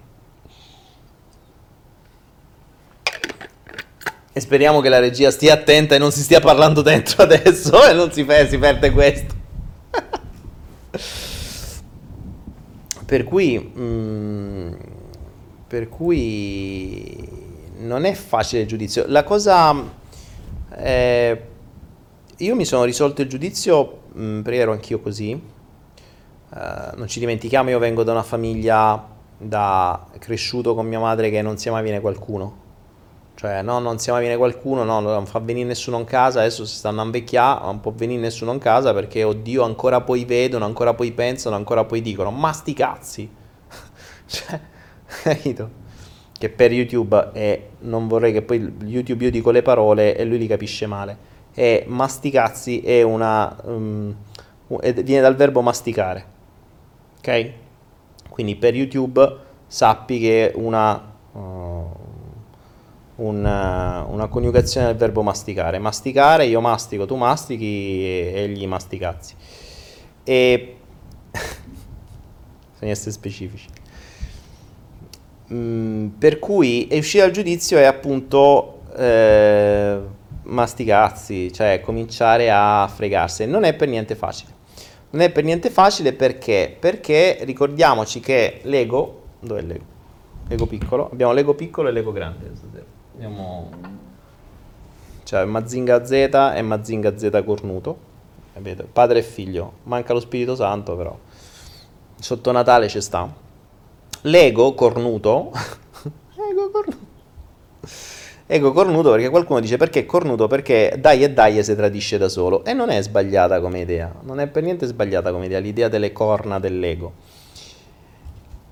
Um, l'ego cornuto è stato formato, lo avrò detto un miliardo di volte, su delle basi che sono sempre le stesse, cioè competizione, accettazione da parte del gruppo, dei pari, eh, l'essere giudicato migliore, cioè l'essere visto migliore, non solo essere accettato, ma anche essere accettato bene, quindi essere visto bene. Ora, per essere visto bene diventa un problema in base a dove vivi, cioè a, a, al tuo gruppo, al tuo entourage. Per cui se tu vivi in un gruppo di paninari, quelli che allora si chiamavano i paninari, vi ricordate i paninari quando erano piccoli?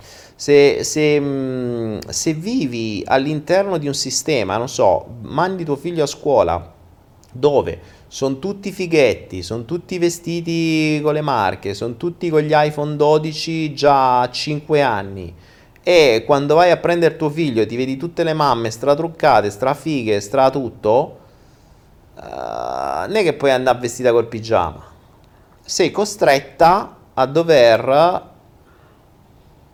reggere quel mondo, oppure te ne sbatti altamente e ti becchi tutti i giudizi di quelle lì che ti ridono dietro. Ti interessa? Ti tocca?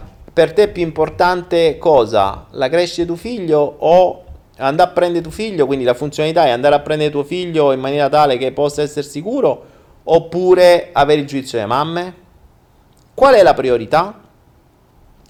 C'è anche da dire che eh, purtroppo se tuo figlio va ad esempio in una scuola tutta di fighetti, se non sarà come loro verrà escluso dal gruppo e gli si crea un trauma. Per cui uno, ad esempio, se volessi toglierti il giudizio, eh, beh, mh, dovresti venire da ste parti. Vivo in, una, in un villaggio di, di pescatori dove la gente esce in pigiama, tanto per darti un'idea, dove non c'è ambizione di, di, di, di, di diventare ricchissimo per chissà quale motivo. Cioè il loro obiettivo è passare la giornata sereni, star belli, ridenti, sorridenti, tranquilli e beati. Cioè qui è normale vedere, non vedi gente che corre, non vedi gente stressata, non vedi gente che se va in giro in pigiama ti dice ah non vedi quello che è pigiama, no, anzi qua vanno in giro normalmente in pigiama, cioè ne frega niente, normalmente no, però insomma ce ne sono tanti. Per cui in un paese in cui il giudizio non vige eh, diventa più facile. Io, qui mi ha aiutato tanto, perché qua sinceramente non ti caga proprio nessuno. Invece in, anzi ti dirò, se vai vestito un po' più da fighetto se, ma chi sti chi è? Oppure se vai ad esempio in zone come Bangkok e vai vestito un po' più da figa, eh, già si sa che probabilmente scendi in quella zona in cui abbiamo fatto la diretta qualche giorno fa, che è la zona dei mignotte, no? Perché sono loro che si vestono così, ed è molto probabile che, mentre magari in Italia è normale uscire così un sabato sera, un venerdì sera o tutti i giorni. Quindi l'ambiente fa tanto per il giudizio. Certo che se vivi in un ambiente costantemente giudicante, dove i tuoi genitori ti giudicano, gli amici ti giudicano, eh, ma magari non ti giudicano, ma ti fanno quelle occhiate che ti fanno capire, oddio, hai messo lo stesso vestito che avevi ieri, che schifo. E a quel punto cambia amici, cambia ambiente. Uno dei mezzi migliori per poter uh, aiutarti dal giudizio è uno, cambiare ambiente, due, diventare più sicuro di te. E diventare più sicuro di te come lo fai? Con le conoscenze, come al solito, che è quello che poi ha cambiato me. Cioè io ero così, ero uno sfigato con la paura e il giudizio di tutti, incapace di parlare alla gente, incapace di approcciare a una ragazza, incapace di fare qualunque cosa. Poi quando ho cominciato, si è smontato l'ego qua. Poi quando ho cominciato a studiare P N L, programmazione neolinguistica, fatevi i corsi, volete farvi un altro regalo, P N L, practitioner e master, li trovate su Anaera, li trovate anche su Idilia all'asta, quindi se non volete spende, pre- andate su Idilia e fate la vostra offerta, li prendete a due spicci, practitioner di P N L e master di P N L vi aiuta nella comunicazione, vi dà quel quid in più per poter saper comunicare. Ovviamente dovete fare gli esercizi, dovete mettere in pratica, dovete addestrarvi tutti i giorni. Quando inizi ad avere un potere comunicativo diverso, allora, eh, sai, l'insicurezza spesso ti viene, da cui poi nasce il giudizio, eh, dall'incapacità. Cioè, se io mi sento incapace di parlare, magari c'ho pure ragione, perché a volte l'insicurezza e il giudizio hanno un senso. Cioè, se non sei capace perché sei ignorante, da un certo punto di vista è meglio che stai fermo. Il giudizio ti dice, sei un ignorante, stai fermo, e c'ha, c'ha, c'ha ragione, c'ha ragione. Però usa il giudizio per migliorarti, non per distruggerti. Quindi renditi più sicuro. Poi, nella nostra società vi hanno convinto che un vestito, una macchina, un paio di scarpe, un orologio vi aumentino il valore, non si sa per quale strano motivo, perché tanto se non sai parlare l'italiano, pure con Rolex, sei uno che non sa parlare l'italiano con Rolex, quindi è irrilevante. E per cui mh, diamo valore alle cose che danno veramente valore. Se vuoi lavorare sul giudizio, comincia a capire qual è il tuo reale valore e aumentalo. Come lo aumenti? Con le conoscenze e con le esperienze. Torniamo sempre là, ragazzi. La base è sempre quella, conoscenze, esperienze, conoscenze, esperienze. Ecco perché sto qua al centocinquantesimo floor ormai a continuare a sciorinarvi esperienze e conoscenze, esperienze e conoscenze, a darvi materiale, a crearvi Anaera, a farvi mystery box, a farvi regali, a mettervi prodotti gratuiti, a farvi gli ipnoflow. Che devo fare più? Cioè, è altro che una fetta, ve l'ho dato pure di più, dai, forza, crescete. Ah, oddio, oddio, oddio. Ah, questa rispondo, super app. Perché persone serie che studiano psicologia dicono che la P N L è una cazzata? Super app, innanzitutto cosa ti fa pensare che una persona sia seria? Perché è vestito con giacca e cravatta? Allora, ti uso, fammi trovare una metafora. Fammi trovare una metafora. Aspetta che... una metafora che può capire chiunque. Perché persone serie che studiano psicologia dicono che la P N L è una cazzata? Ok, allora uh, immagina per un attimo di mm, dunque dunque dunque dunque devo trovare una metafora fruibile per tutti. uh, Pa, pa, pa, pa, pa.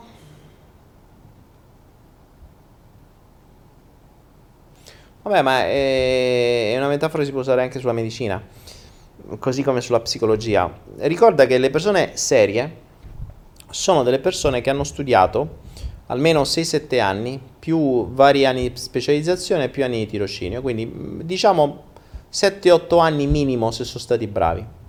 Quindi hanno dedicato sette otto anni, se non di più, famo anche dieci, della loro vita a studiare una determinata cosa, pagando. Ok, quindi dieci anni della loro vita più denaro, tempo e denaro. Studiando cosa? Attenzione, studiando cosa? Andiamo a vedere la psicoterapia, così come la medicina, da chi è stata creata, da chi viene finanziata e da chi sono fatti gli studi e i test su cui poi si basano gli insegnamenti. Perché questo lo puoi fare pure tu.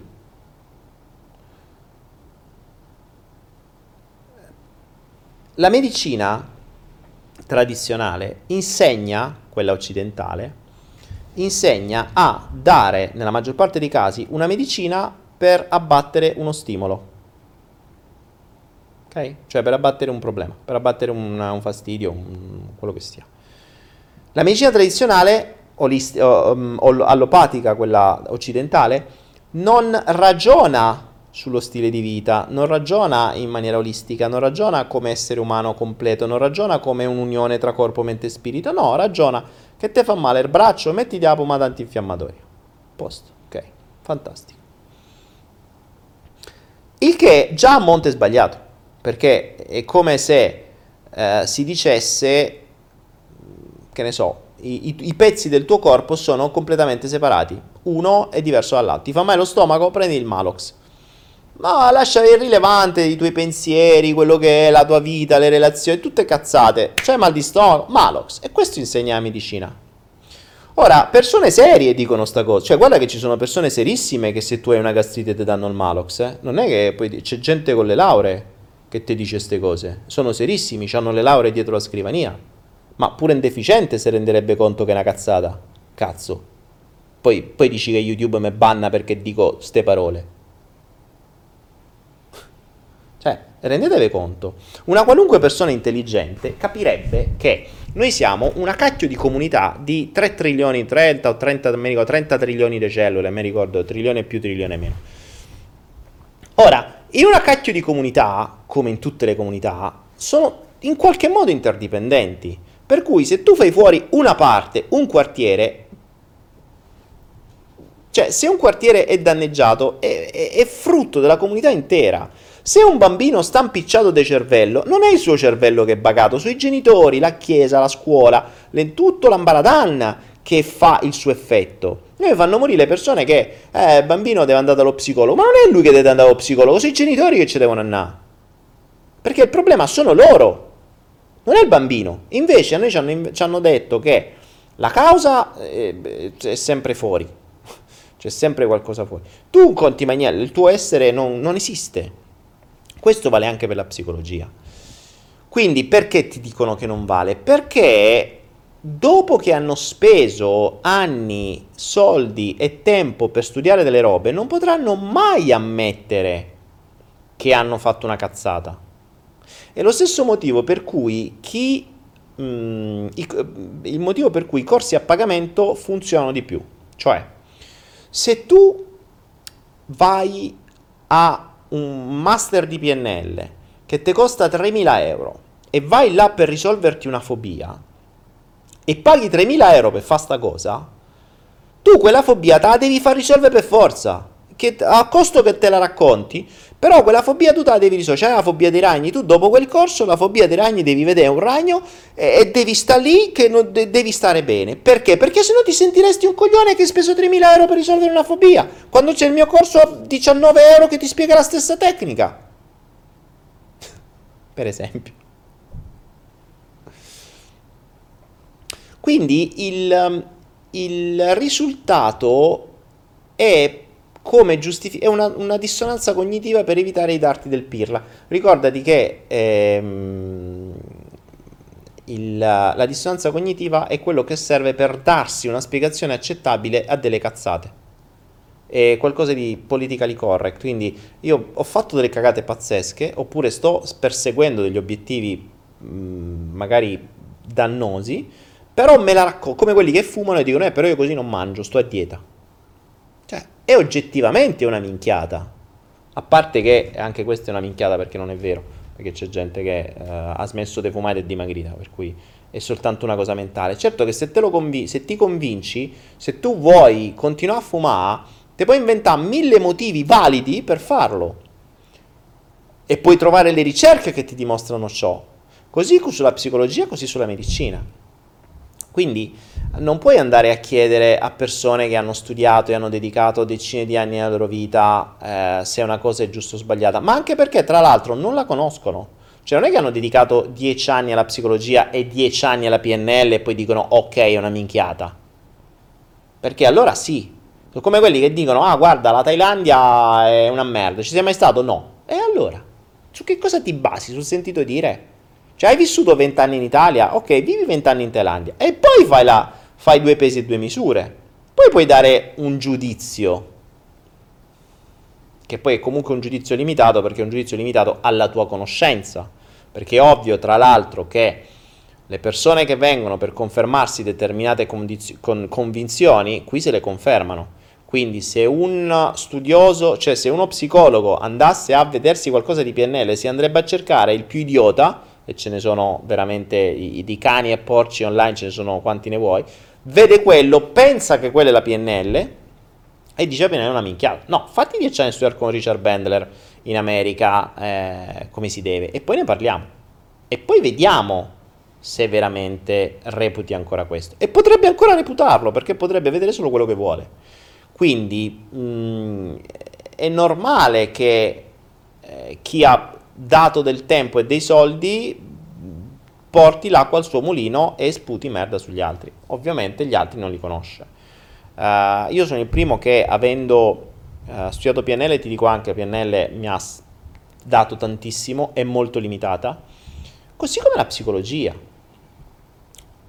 Non vi dico che la psicologia è sbagliata, ci sono psicologi che conoscono anche la P N L, che hanno un approccio più olistico e che sono anche con i controcavoli. Tra l'altro nel pacchetto del Mystery Box vi ho messo dei corsi su questo, proprio per questo.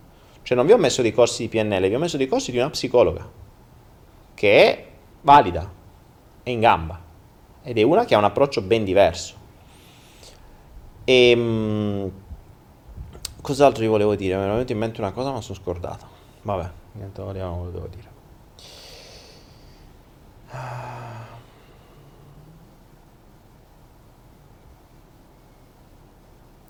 Allora, vediamo un po'. ventidue zero quattro, quanti siamo? duecentosettanta spettatori. Vediamo, vediamo. Vediamo che domande mi fate. Forza, fatemi un po' di domande interessanti.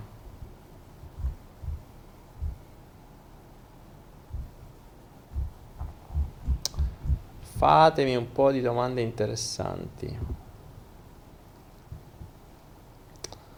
Cristiano Danillo, l'omeopatia invece, ne ho parlato dell'omeopatia e mm, ci credo molto poco. Ci credo molto, cioè l'omeopatia funziona secondo me come effetto placebo. Uh, potete fare un... Um, Mm, potete fare un uh, um, allora potete fare un esperimento ed è stato fatto è stato fatto è stato fatto dovreste trovare dei video su YouTube per darvi un po' una dimostrazione sul discorso omeopatico, no?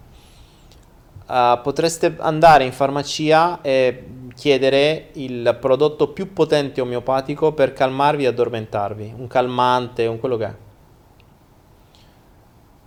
e per addormentarvi, eh, prendervene dieci boccette, mi costa un po', e poi questo vi dirà, voi gli chiedete quante ne devo prendere, vi dirà ah, magari una a notte, mi raccomando è potentissimo, non prenderne più di una, ok, voi vi trangugiate tutte e dieci le boccette assieme, non vi succederà assolutamente niente, nella maggior parte dei casi non vi addormenterete neanche, perché l'omeopatia è acqua e zucchero. Se ci credete, probabilmente funzionerà. Questo secondo me, attenzione, eh, anche lì, esperimenti in doppio cieco sull'omeopatia, boh, me li trovate? Se mi trovate esperimenti in doppio cieco, allora ne parliamo. E come sui fiori di Bach e tutto il resto. Io sto ancora cercando esperimenti in doppio cieco. Esperimenti in doppio cieco sono quegli esperimenti basati sul metodo scientifico, per cui, cosa che andrebbe fatto su ogni medicinale, per cui io ti do, che ne so, uh, qualche ciò, che pilloline ciò, da qualche parte dovrei averci qualche pillola, sparire, non lo so, anzi già che ci sto, me lo prendo pure, io ti do il glutatione che serve per, la, per mille altre cose, per i metalli pesanti, e questi tra l'altro ce li abbiamo anche su Anaera, che servono per le scie chimiche. Come si fa l'esperimento in doppio cieco? Non so, ipotizziamo che mh, diamo una cosa per uh, il mal di testa, ok? Ci sono due gruppi di controllo, uno da cinquanta persone, l'altro da cinquanta persone. Tutti col mal di testa. A uno gli viene dato una pillola di niente e a uno gli viene dato la pillola col principio attivo. Dopodiché si tirano fuori i risultati. Nessuno sa, nessuno, neanche i medici, sanno a chi è stata data la pillola giusta. Da lì si vedono i risultati. Se il gruppo di... però ovviamente a tutti e due è stato detto state prendendo una pillola per il mal di testa. Quindi un gruppo prende davvero la pillola per il mal di testa, un gruppo non prende la pillola per il mal di testa. Risultati. Il gruppo che ha preso la vera pillola sono guariti di più rispetto a quelli che hanno avuto solo effetto placebo? Tra l'altro basta poco, se non ricordo male, adesso non vorrei dire una cazzata, però non, l'avevo letto tanto tempo fa, se non ricordo male basta il cinquantuno per cento, cioè basta che sia un po' di più il, il, quello del principio attivo rispetto all'effetto placebo, che lo fanno passare come medicina.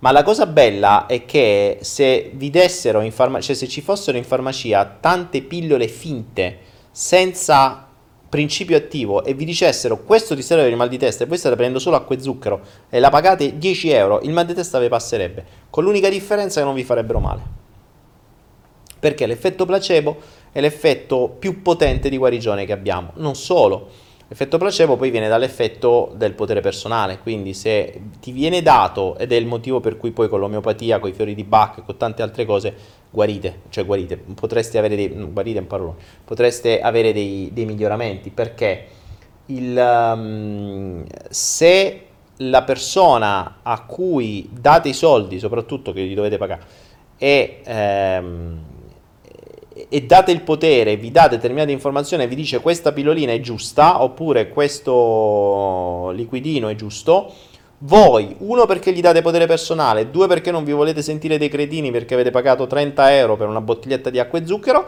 ve passano mal di testa. Lo stesso motivo degli psicologi di prima e dei medici di prima. Quindi per una dis- usate il concetto di risonanza cognitiva, cioè ve la fate star bene per non sentirvi dei cretini. È effetto placebo. E per lo stesso motivo, mh, eh, per lo stesso motivo poi esiste l'effetto nocebo, che è l'esatto contrario, cioè quando il medico ti dice c'hai un tumore, devi morire, eh, se gli date potere siete già morti. Jonathan ci ricorda che dice ma come fanno a fare medicine per mal di testa senza sanno manco da dove arriva il mal di testa, che in effetti ci sono alcune cose come il mal di testa che non si sono ancora spiegati perché esiste. Valentino, quindi le malattie sono tutte psicosomatiche? Davvero è così lineare? Valentino, uh, buona parte, secondo me buona parte, secondo me buona parte sono psicosomatiche. Cioè, allora, se seguiamo le logiche della metamedicina, se studiamo Jodorowsky, se ci vediamo, uh, abbiamo, questi sono tutti i corsi che io vi consiglio di vedere, che sono... Uh, Psico, de, cos'era? Psicologia, medicina, un corso di, di Sibaldi molto bello, che non mi ricordo mai, malattia o medicina, psicologia della malattia mi pare, psicologia della medicina, non mi ricordo mai, molto bello. Ci sono quelli di Jodorowsky, ci sono, uh, ci abbiamo poi i vari della Rainville, per cui ci sono tanti studi ormai da decenni che hanno compreso che il... che buona parte delle malattie sono legate alla nostra psiche, ma non solo a quello che pensiamo, ripeto, va sempre contestualizzato. Cioè, come ho detto nel mio video La malattia è nostra alleata, ormai è un video storico di tanti anni, la malattia va vista come una risposta, va vista come una soluzione, è la domanda che dovete trovare, cioè il problema che dovete trovare. La malattia non è un problema, è la soluzione. Eh, vi ricordate quando abbiamo avuto qua Simona, la ragazza che a diciotto anni ha avuto Il, il suo tumore al seno? Mm, quel tumore al seno è stata la sua soluzione, cioè lei ha avuto bisogno di quello lì per poi rimbalzare e cambiare vita. Non ha ancora capito benissimo tutto, però insomma sulla, poi ha preso altri tre incidenti e piano piano spero per lei che stia capendo. Per cui mh, sono tantissime le persone che conosco che, la cui malattia a volte è mortale, cioè gente che gli ha dato sei mesi di vita, gli hanno dato sei mesi di vita, hanno rimbalzato, hanno cambiato vita, hanno avuto il coraggio di sfanculare tutto quello che c'avevano e sono guariti, magicamente. Ma non ho memoria di persone che hanno avuto una malattia, che non hanno cambiato niente attorno a loro e sono guariti. Quello non ne ho memoria. Conosco tantissima gente che la malattia gli è servita per rimbalzare e per, uh, per cambiare vita, e quindi poi sono guariti. Sono regredità a volte spontaneamente. Quindi...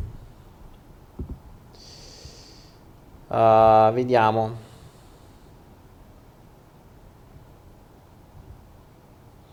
Marcello Casarotti, io da quando non mangio più carne, sono anni, non ho più avuto male alla testa e neppure nessun male alle gambe. Eh vabbè, ci sta. Ci sta assolutamente. Poi parlate di latticini, ragazzi. Allora, guardatevi, fatemi questa cortesia. Volete aggiungere una cosa? Io questo qui è il pacchetto di, di crescita personale, non è quello sull'alimentazione.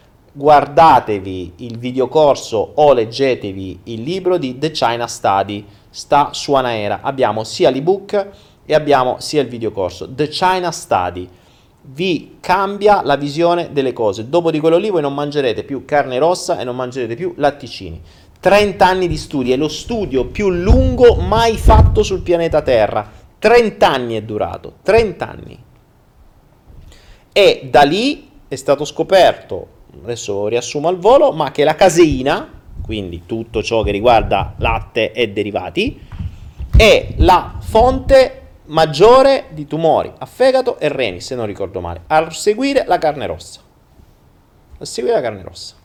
Quindi la, i formaggi, il latte, tutto ciò che sono i dairy products, come li chiamano gli americani, quindi tutto ciò che sono prodotti case, di caseificio, di latticini, yogurt e minchiate varie, devono essere aboliti, aboliti totalmente dalla nostra dieta, totalmente. Ovviamente i medici vi dicono dovete mangiare e coso perché vi fa per il calcio. Lasciate per, è una cazzata grossa quanto una casa. Studiate, non è così.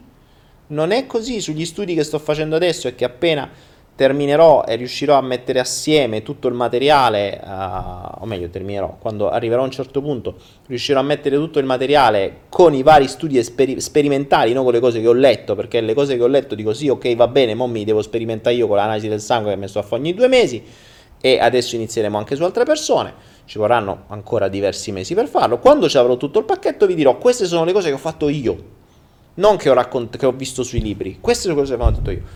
Se vi andate a informare, ve la dico anche un'altra. Allora, in, nelle, nelle università di, di medicina si studiano per molte cose robe vecchie. Ci sono per alcune sostanze degli studi che vengono ancora usati nei programmi di medicina che fanno riferimento a roba degli anni trenta quaranta. Da allora a oggi ci sono altri migliaia, se non milioni di studi pubblici. Andate su PubMed, la più grossa... la più grossa libreria informatica di tutti gli articoli, di tutti gli studi medici. Voi cercate una sostanza, cercate un problema, lì trovate tutto quello che è stato fatto e ci sono studi validi con dei risultati positivi, ma non vengono inseriti all'interno della medicina tradizionale perché non fa comodo, perché nessuno vuole che voi stiate bene. Quando vi porterò alla luce determinate conoscenze su cui sto facendo i test miei personali, perché vi ho detto non voglio darvi dei libri da leggere, voglio darvi i miei test personali e le mie esperienze personali che sto facendo già da mesi, quando vi porterò alla luce resterete disgustati, letteralmente disgustati come sono stato disgustato io. Perché a monte non c'è un sistema che è fatto per farci star bene, ma è un sistema fatto per farci diventare dei bancomat. Ed ecco che arriviamo all'ultima parte di oggi che avevo messo nel, nel titolo, il denaro. Il denaro è, lo, ripre- lo voglio riprendere nel prossimo flow, il denaro è il cosiddetto motivatore universale. È quello che motiva le persone a fare qualunque cosa, purtroppo. Purtroppo. Perché ormai il mondo occidentale è basato, e io continuo a... a sottolineare il mondo occidentale, attenzione, mondo occidentale, perché non è proprio dappertutto così, sta arrivando un po' dappertutto, ma non è proprio dappertutto così. Il mondo occidentale è stato costruito in maniera consumistica, in maniera arrivistica, in maniera uh, da devi fare, devi raggiungere il sogno americano, vali se c'hai soldi, il valore è dato dal denaro. Denaro prima di tutto. Denaro che non vede in faccia, c'è gente che ammazza i figli, eh, ci sono genitori e parenti o figli, madri e padri che si ammazzano per quattro spicci. Cioè, ragazzi, voi volete un consiglio d'amico? Volete mantenere un'amicizia? Non mettete in mezzo i soldi. Non prestate mai denaro, mai, perché è il modo migliore per perdere soldi e persone. E cercate di... Um, pensate, pensate una cosa, c'è un... Um, e questa è stata fatta una statistica. Um, la cosa per cui... C'è una, una cosa che una persona non vi dirà mai. Sono pochissime quelle che vi diranno. Ma hanno anche un senso e fanno anche bene da un certo punto di vista, perché in quel mondo è meglio non dirlo. Um, io mi divertivo... Su, quando facevo dei corsi e dicevo chi di voi non ha paura del giudizio, c'è sempre qualche sborone che, che fa io io io non ho paura del giudizio. Ah, che lo chiami sul palco? Dici, sei sicuro che ne hai paura il giudizio? Sì, sì, sì, mi scivola tutto. Sei sicuro? Sì, sì, sì, sì, spogliati. E probabilmente capita pure quello che magari è palestrato, o se è una donna, quella che, che si spoglia pure, se non ha veramente paura al giudizio. Se lo fa, seconda fase. Perfetto, adesso aprici il tuo conto in banca, facci vedere quanto c'hai. Lì si fermano tutti. È più facile che una persona si spogli, è più facile che una persona ti racconti quante volte ha trombato l'ultima settimana, l'ultima settimana già da, quante volte nell'ultimo anno, o che cosa ha fatto, o quali cose, di quelle cose lì non c'hanno problemi a dirlo, ma se gli dici, scusa, quanto c'hai te in banca? Quanto guadagni? Aprimi un attimo il conto, fammi vedere. Perché? Perché qualunque sarà la vostra cifra sarete giudicati male. Se ce ne avete troppo pochi siete in poraccio. Se ce ne avete troppi siete, ah, questo chissà come l'ha fatti, è delinquente. Cioè non c'è una speranza. Non solo, se ce ne avete troppi, non solo vi dicono, ah, chissà questo è dipendente, è delinquente, però poi vi attacca, vi si attaccano come delle sanguette. Vi si attacca, ricordatevi che alla base, all'inizio del, della ment- del corso mentalità finanziaria io dicevo, uno dei mezzi, cioè la ricchezza la potete raggiungere eh, guadagnandola, ereditandola o sposandola. c'è, c'è gente qui in, in Thailandia, lo sanno benissimo, ne parlavo l'altra volta che siamo andati nella zona delle, la zona rossa, no? E, e tutte queste ragazze hanno come obiettivo quello di eh, farti innamorare in qualche modo, no? Perché poi con i loro modi, un po' geisce, cose che, sai, mentre in Italia trovi tutte le fighette di legno, qui trovi le geisce, quelle che in qualche modo sono mh, disponibili per te, si fanno in quattro, uh, ti servono, eccetera, che è per loro mentalità. Quindi è abbastanza facile che poi una persona si innamori. Peccato che loro lo fanno così con tutti, quindi cosa fanno? Si trovano venti trenta fidanzati che poi gli mandano i soldi. Non tanto diverso da chi in Italia magari ha come eh, che ne so, obiettivo primario il denaro, trova l'uomo, la donna, eh, io conosco sia uomini che donne che hanno fatto questo, trovano il pollo o la polla che li finanzia e che gli diventa una rendita e ci si mettono assieme o addirittura se li sposano, perché se si sposano è meglio. Cioè c'è gente che ha tre quattro matrimoni e si è creata la rendita con i matrimoni, cioè trovi sempre quello eh, coi soldi o quella coi soldi, te la sposi, poi molli, incassi, poi molli, incassi, ti fai pagare il mantenimento. Quindi mh, il motivatore universale, cioè veramente motiva qualunque cosa. Uh, ho visto davvero gente per il denaro cambiare le loro idee, cambiare, lo vedete in politica, lo vedete in politica, pur di avere quella poltrona che poi alla fine è potere e denaro, le idee le cambiano, avete visto il Movimento cinque Stelle, non ci metteremo mai con il P D, il giorno dopo stavamo al P D, ehm, cioè il, il denaro viene prima dell'etica, il denaro viene prima della parola, il denaro viene prima della parentela, il denaro viene prima di tutto ed è triste, è triste, passatemi il termine, è triste. Siamo arrivati in un punto in Occidente che davvero tutto si fa money oriented, orientato al denaro, cioè cazzo, voi non potete pensare che una casa farmaceutica faccia il prodotto per farvi guarire, se voi guarite hanno perso una rendita, loro non sono delle fondazioni uman- umanitarie, la Bayer, La, la, la, la Pfizer, la Eli Lilly, la eh, tutte la, la, la, la come cazzo si chiama la, la, uh, vabbè insomma tutte le varie grandi case farmaceutiche su cui io tra l'altro investo ovunque, ci sto guadagnando una cifra, tra l'altro in questo periodo la borsa americana sta andando alla grandissima, cioè ho margini di utile non indifferenti, le case farmaceutiche sono le prime su cui c'è da investire perché tanto non moriranno mai. E le case farmaceutiche, appunto, sono fatte per dare utili agli investitori, non per guarirvi. Ricordiamoci che essendo delle società, l'unico vero obiettivo è l'utile a fine anno. Gli investitori non gliene frega niente. Quando io vado a vedere i dati della Bayer o della, uh, o della Pfizer, per dirci la Pfizer, per capirci è l'azienda che ha fatti miliardi, che vabbè, ne ha fatti, ne ha fatti tanti, però è quella che ha inventato il Viagra, ecco, conosciuta per quello. Una delle più grandi al mondo.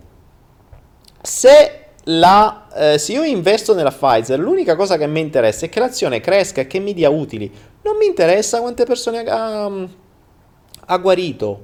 Non c'è nei bilanci a fine anno. Non c'è, la vocina di persone guarite non c'è. Persone morte a causa di malattie non c'è. Queste voci, voi, i bilanci sono pubblici, se andate a vedere i bilanci delle società farmaceutiche, così come delle, far- delle società alimentari, così come di tutte le altre, non ci sono i dati di quante persone stanno meglio o stanno peggio, non gliene frega niente a nessuno. Voi siete dei consumatori, letteralmente dei bancomat.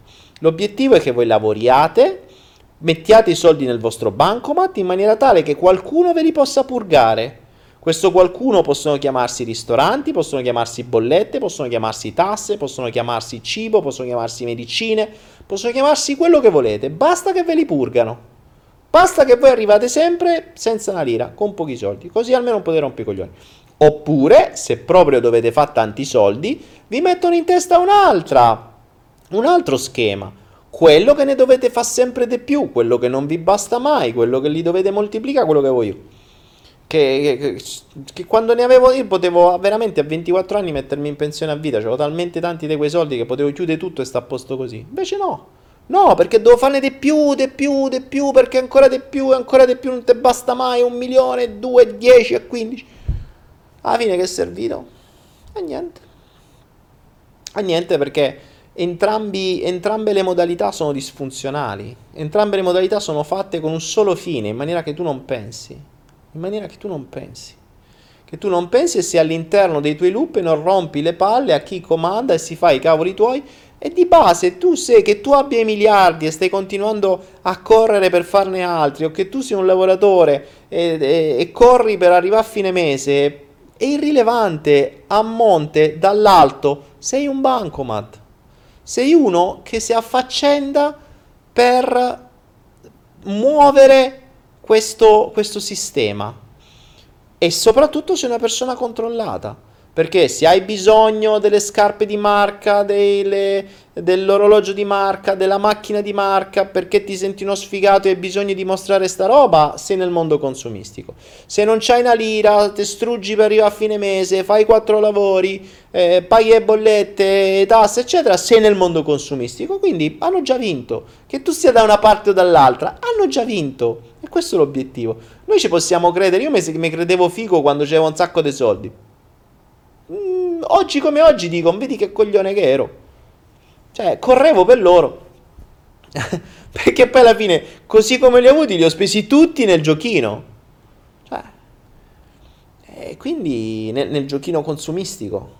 E quindi non è che ne hai di più per aumentare la tua qualità della vita e per stare sereno, no, le hai di più per crearti altri problemi e per correre ancora di più, perché quella diventa la fonte di adrenalina e allora non c'ha senso.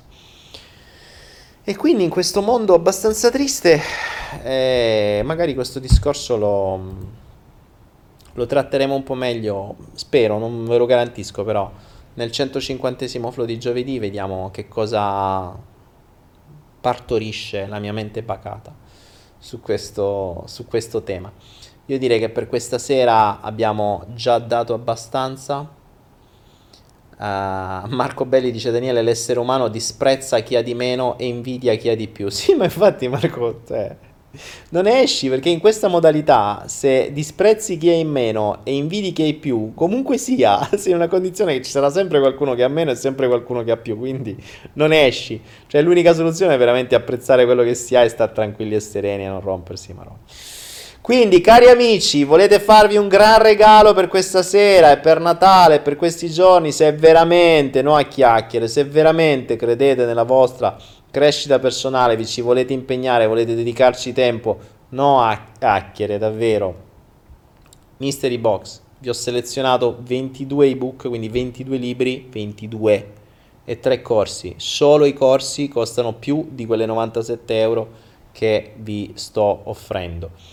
Tutto il materiale sta a quasi duecentocinquanta euro, avete materiale per tutto l'anno se ci riuscite a farlo, perché vi dovete impegnare per poterlo eh, leggere tutto e vedere tutto. Fatevi questo regalo, novantasette euro per Natale, e avete la vostra crescita personale per tutto il resto dell'anno.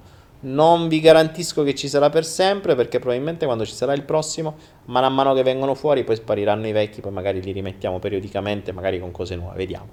Quindi approfittatene subito, fatevi un gran regalo di Natale, Mystery Box dedicata alla crescita personale, Questo per tutte le volte in cui io non ci sono, poi quando ci sono io seguite i flow, che ovviamente è, sarà e resterà sempre gratis. Buonanotte a tutti, ci vediamo giovedì.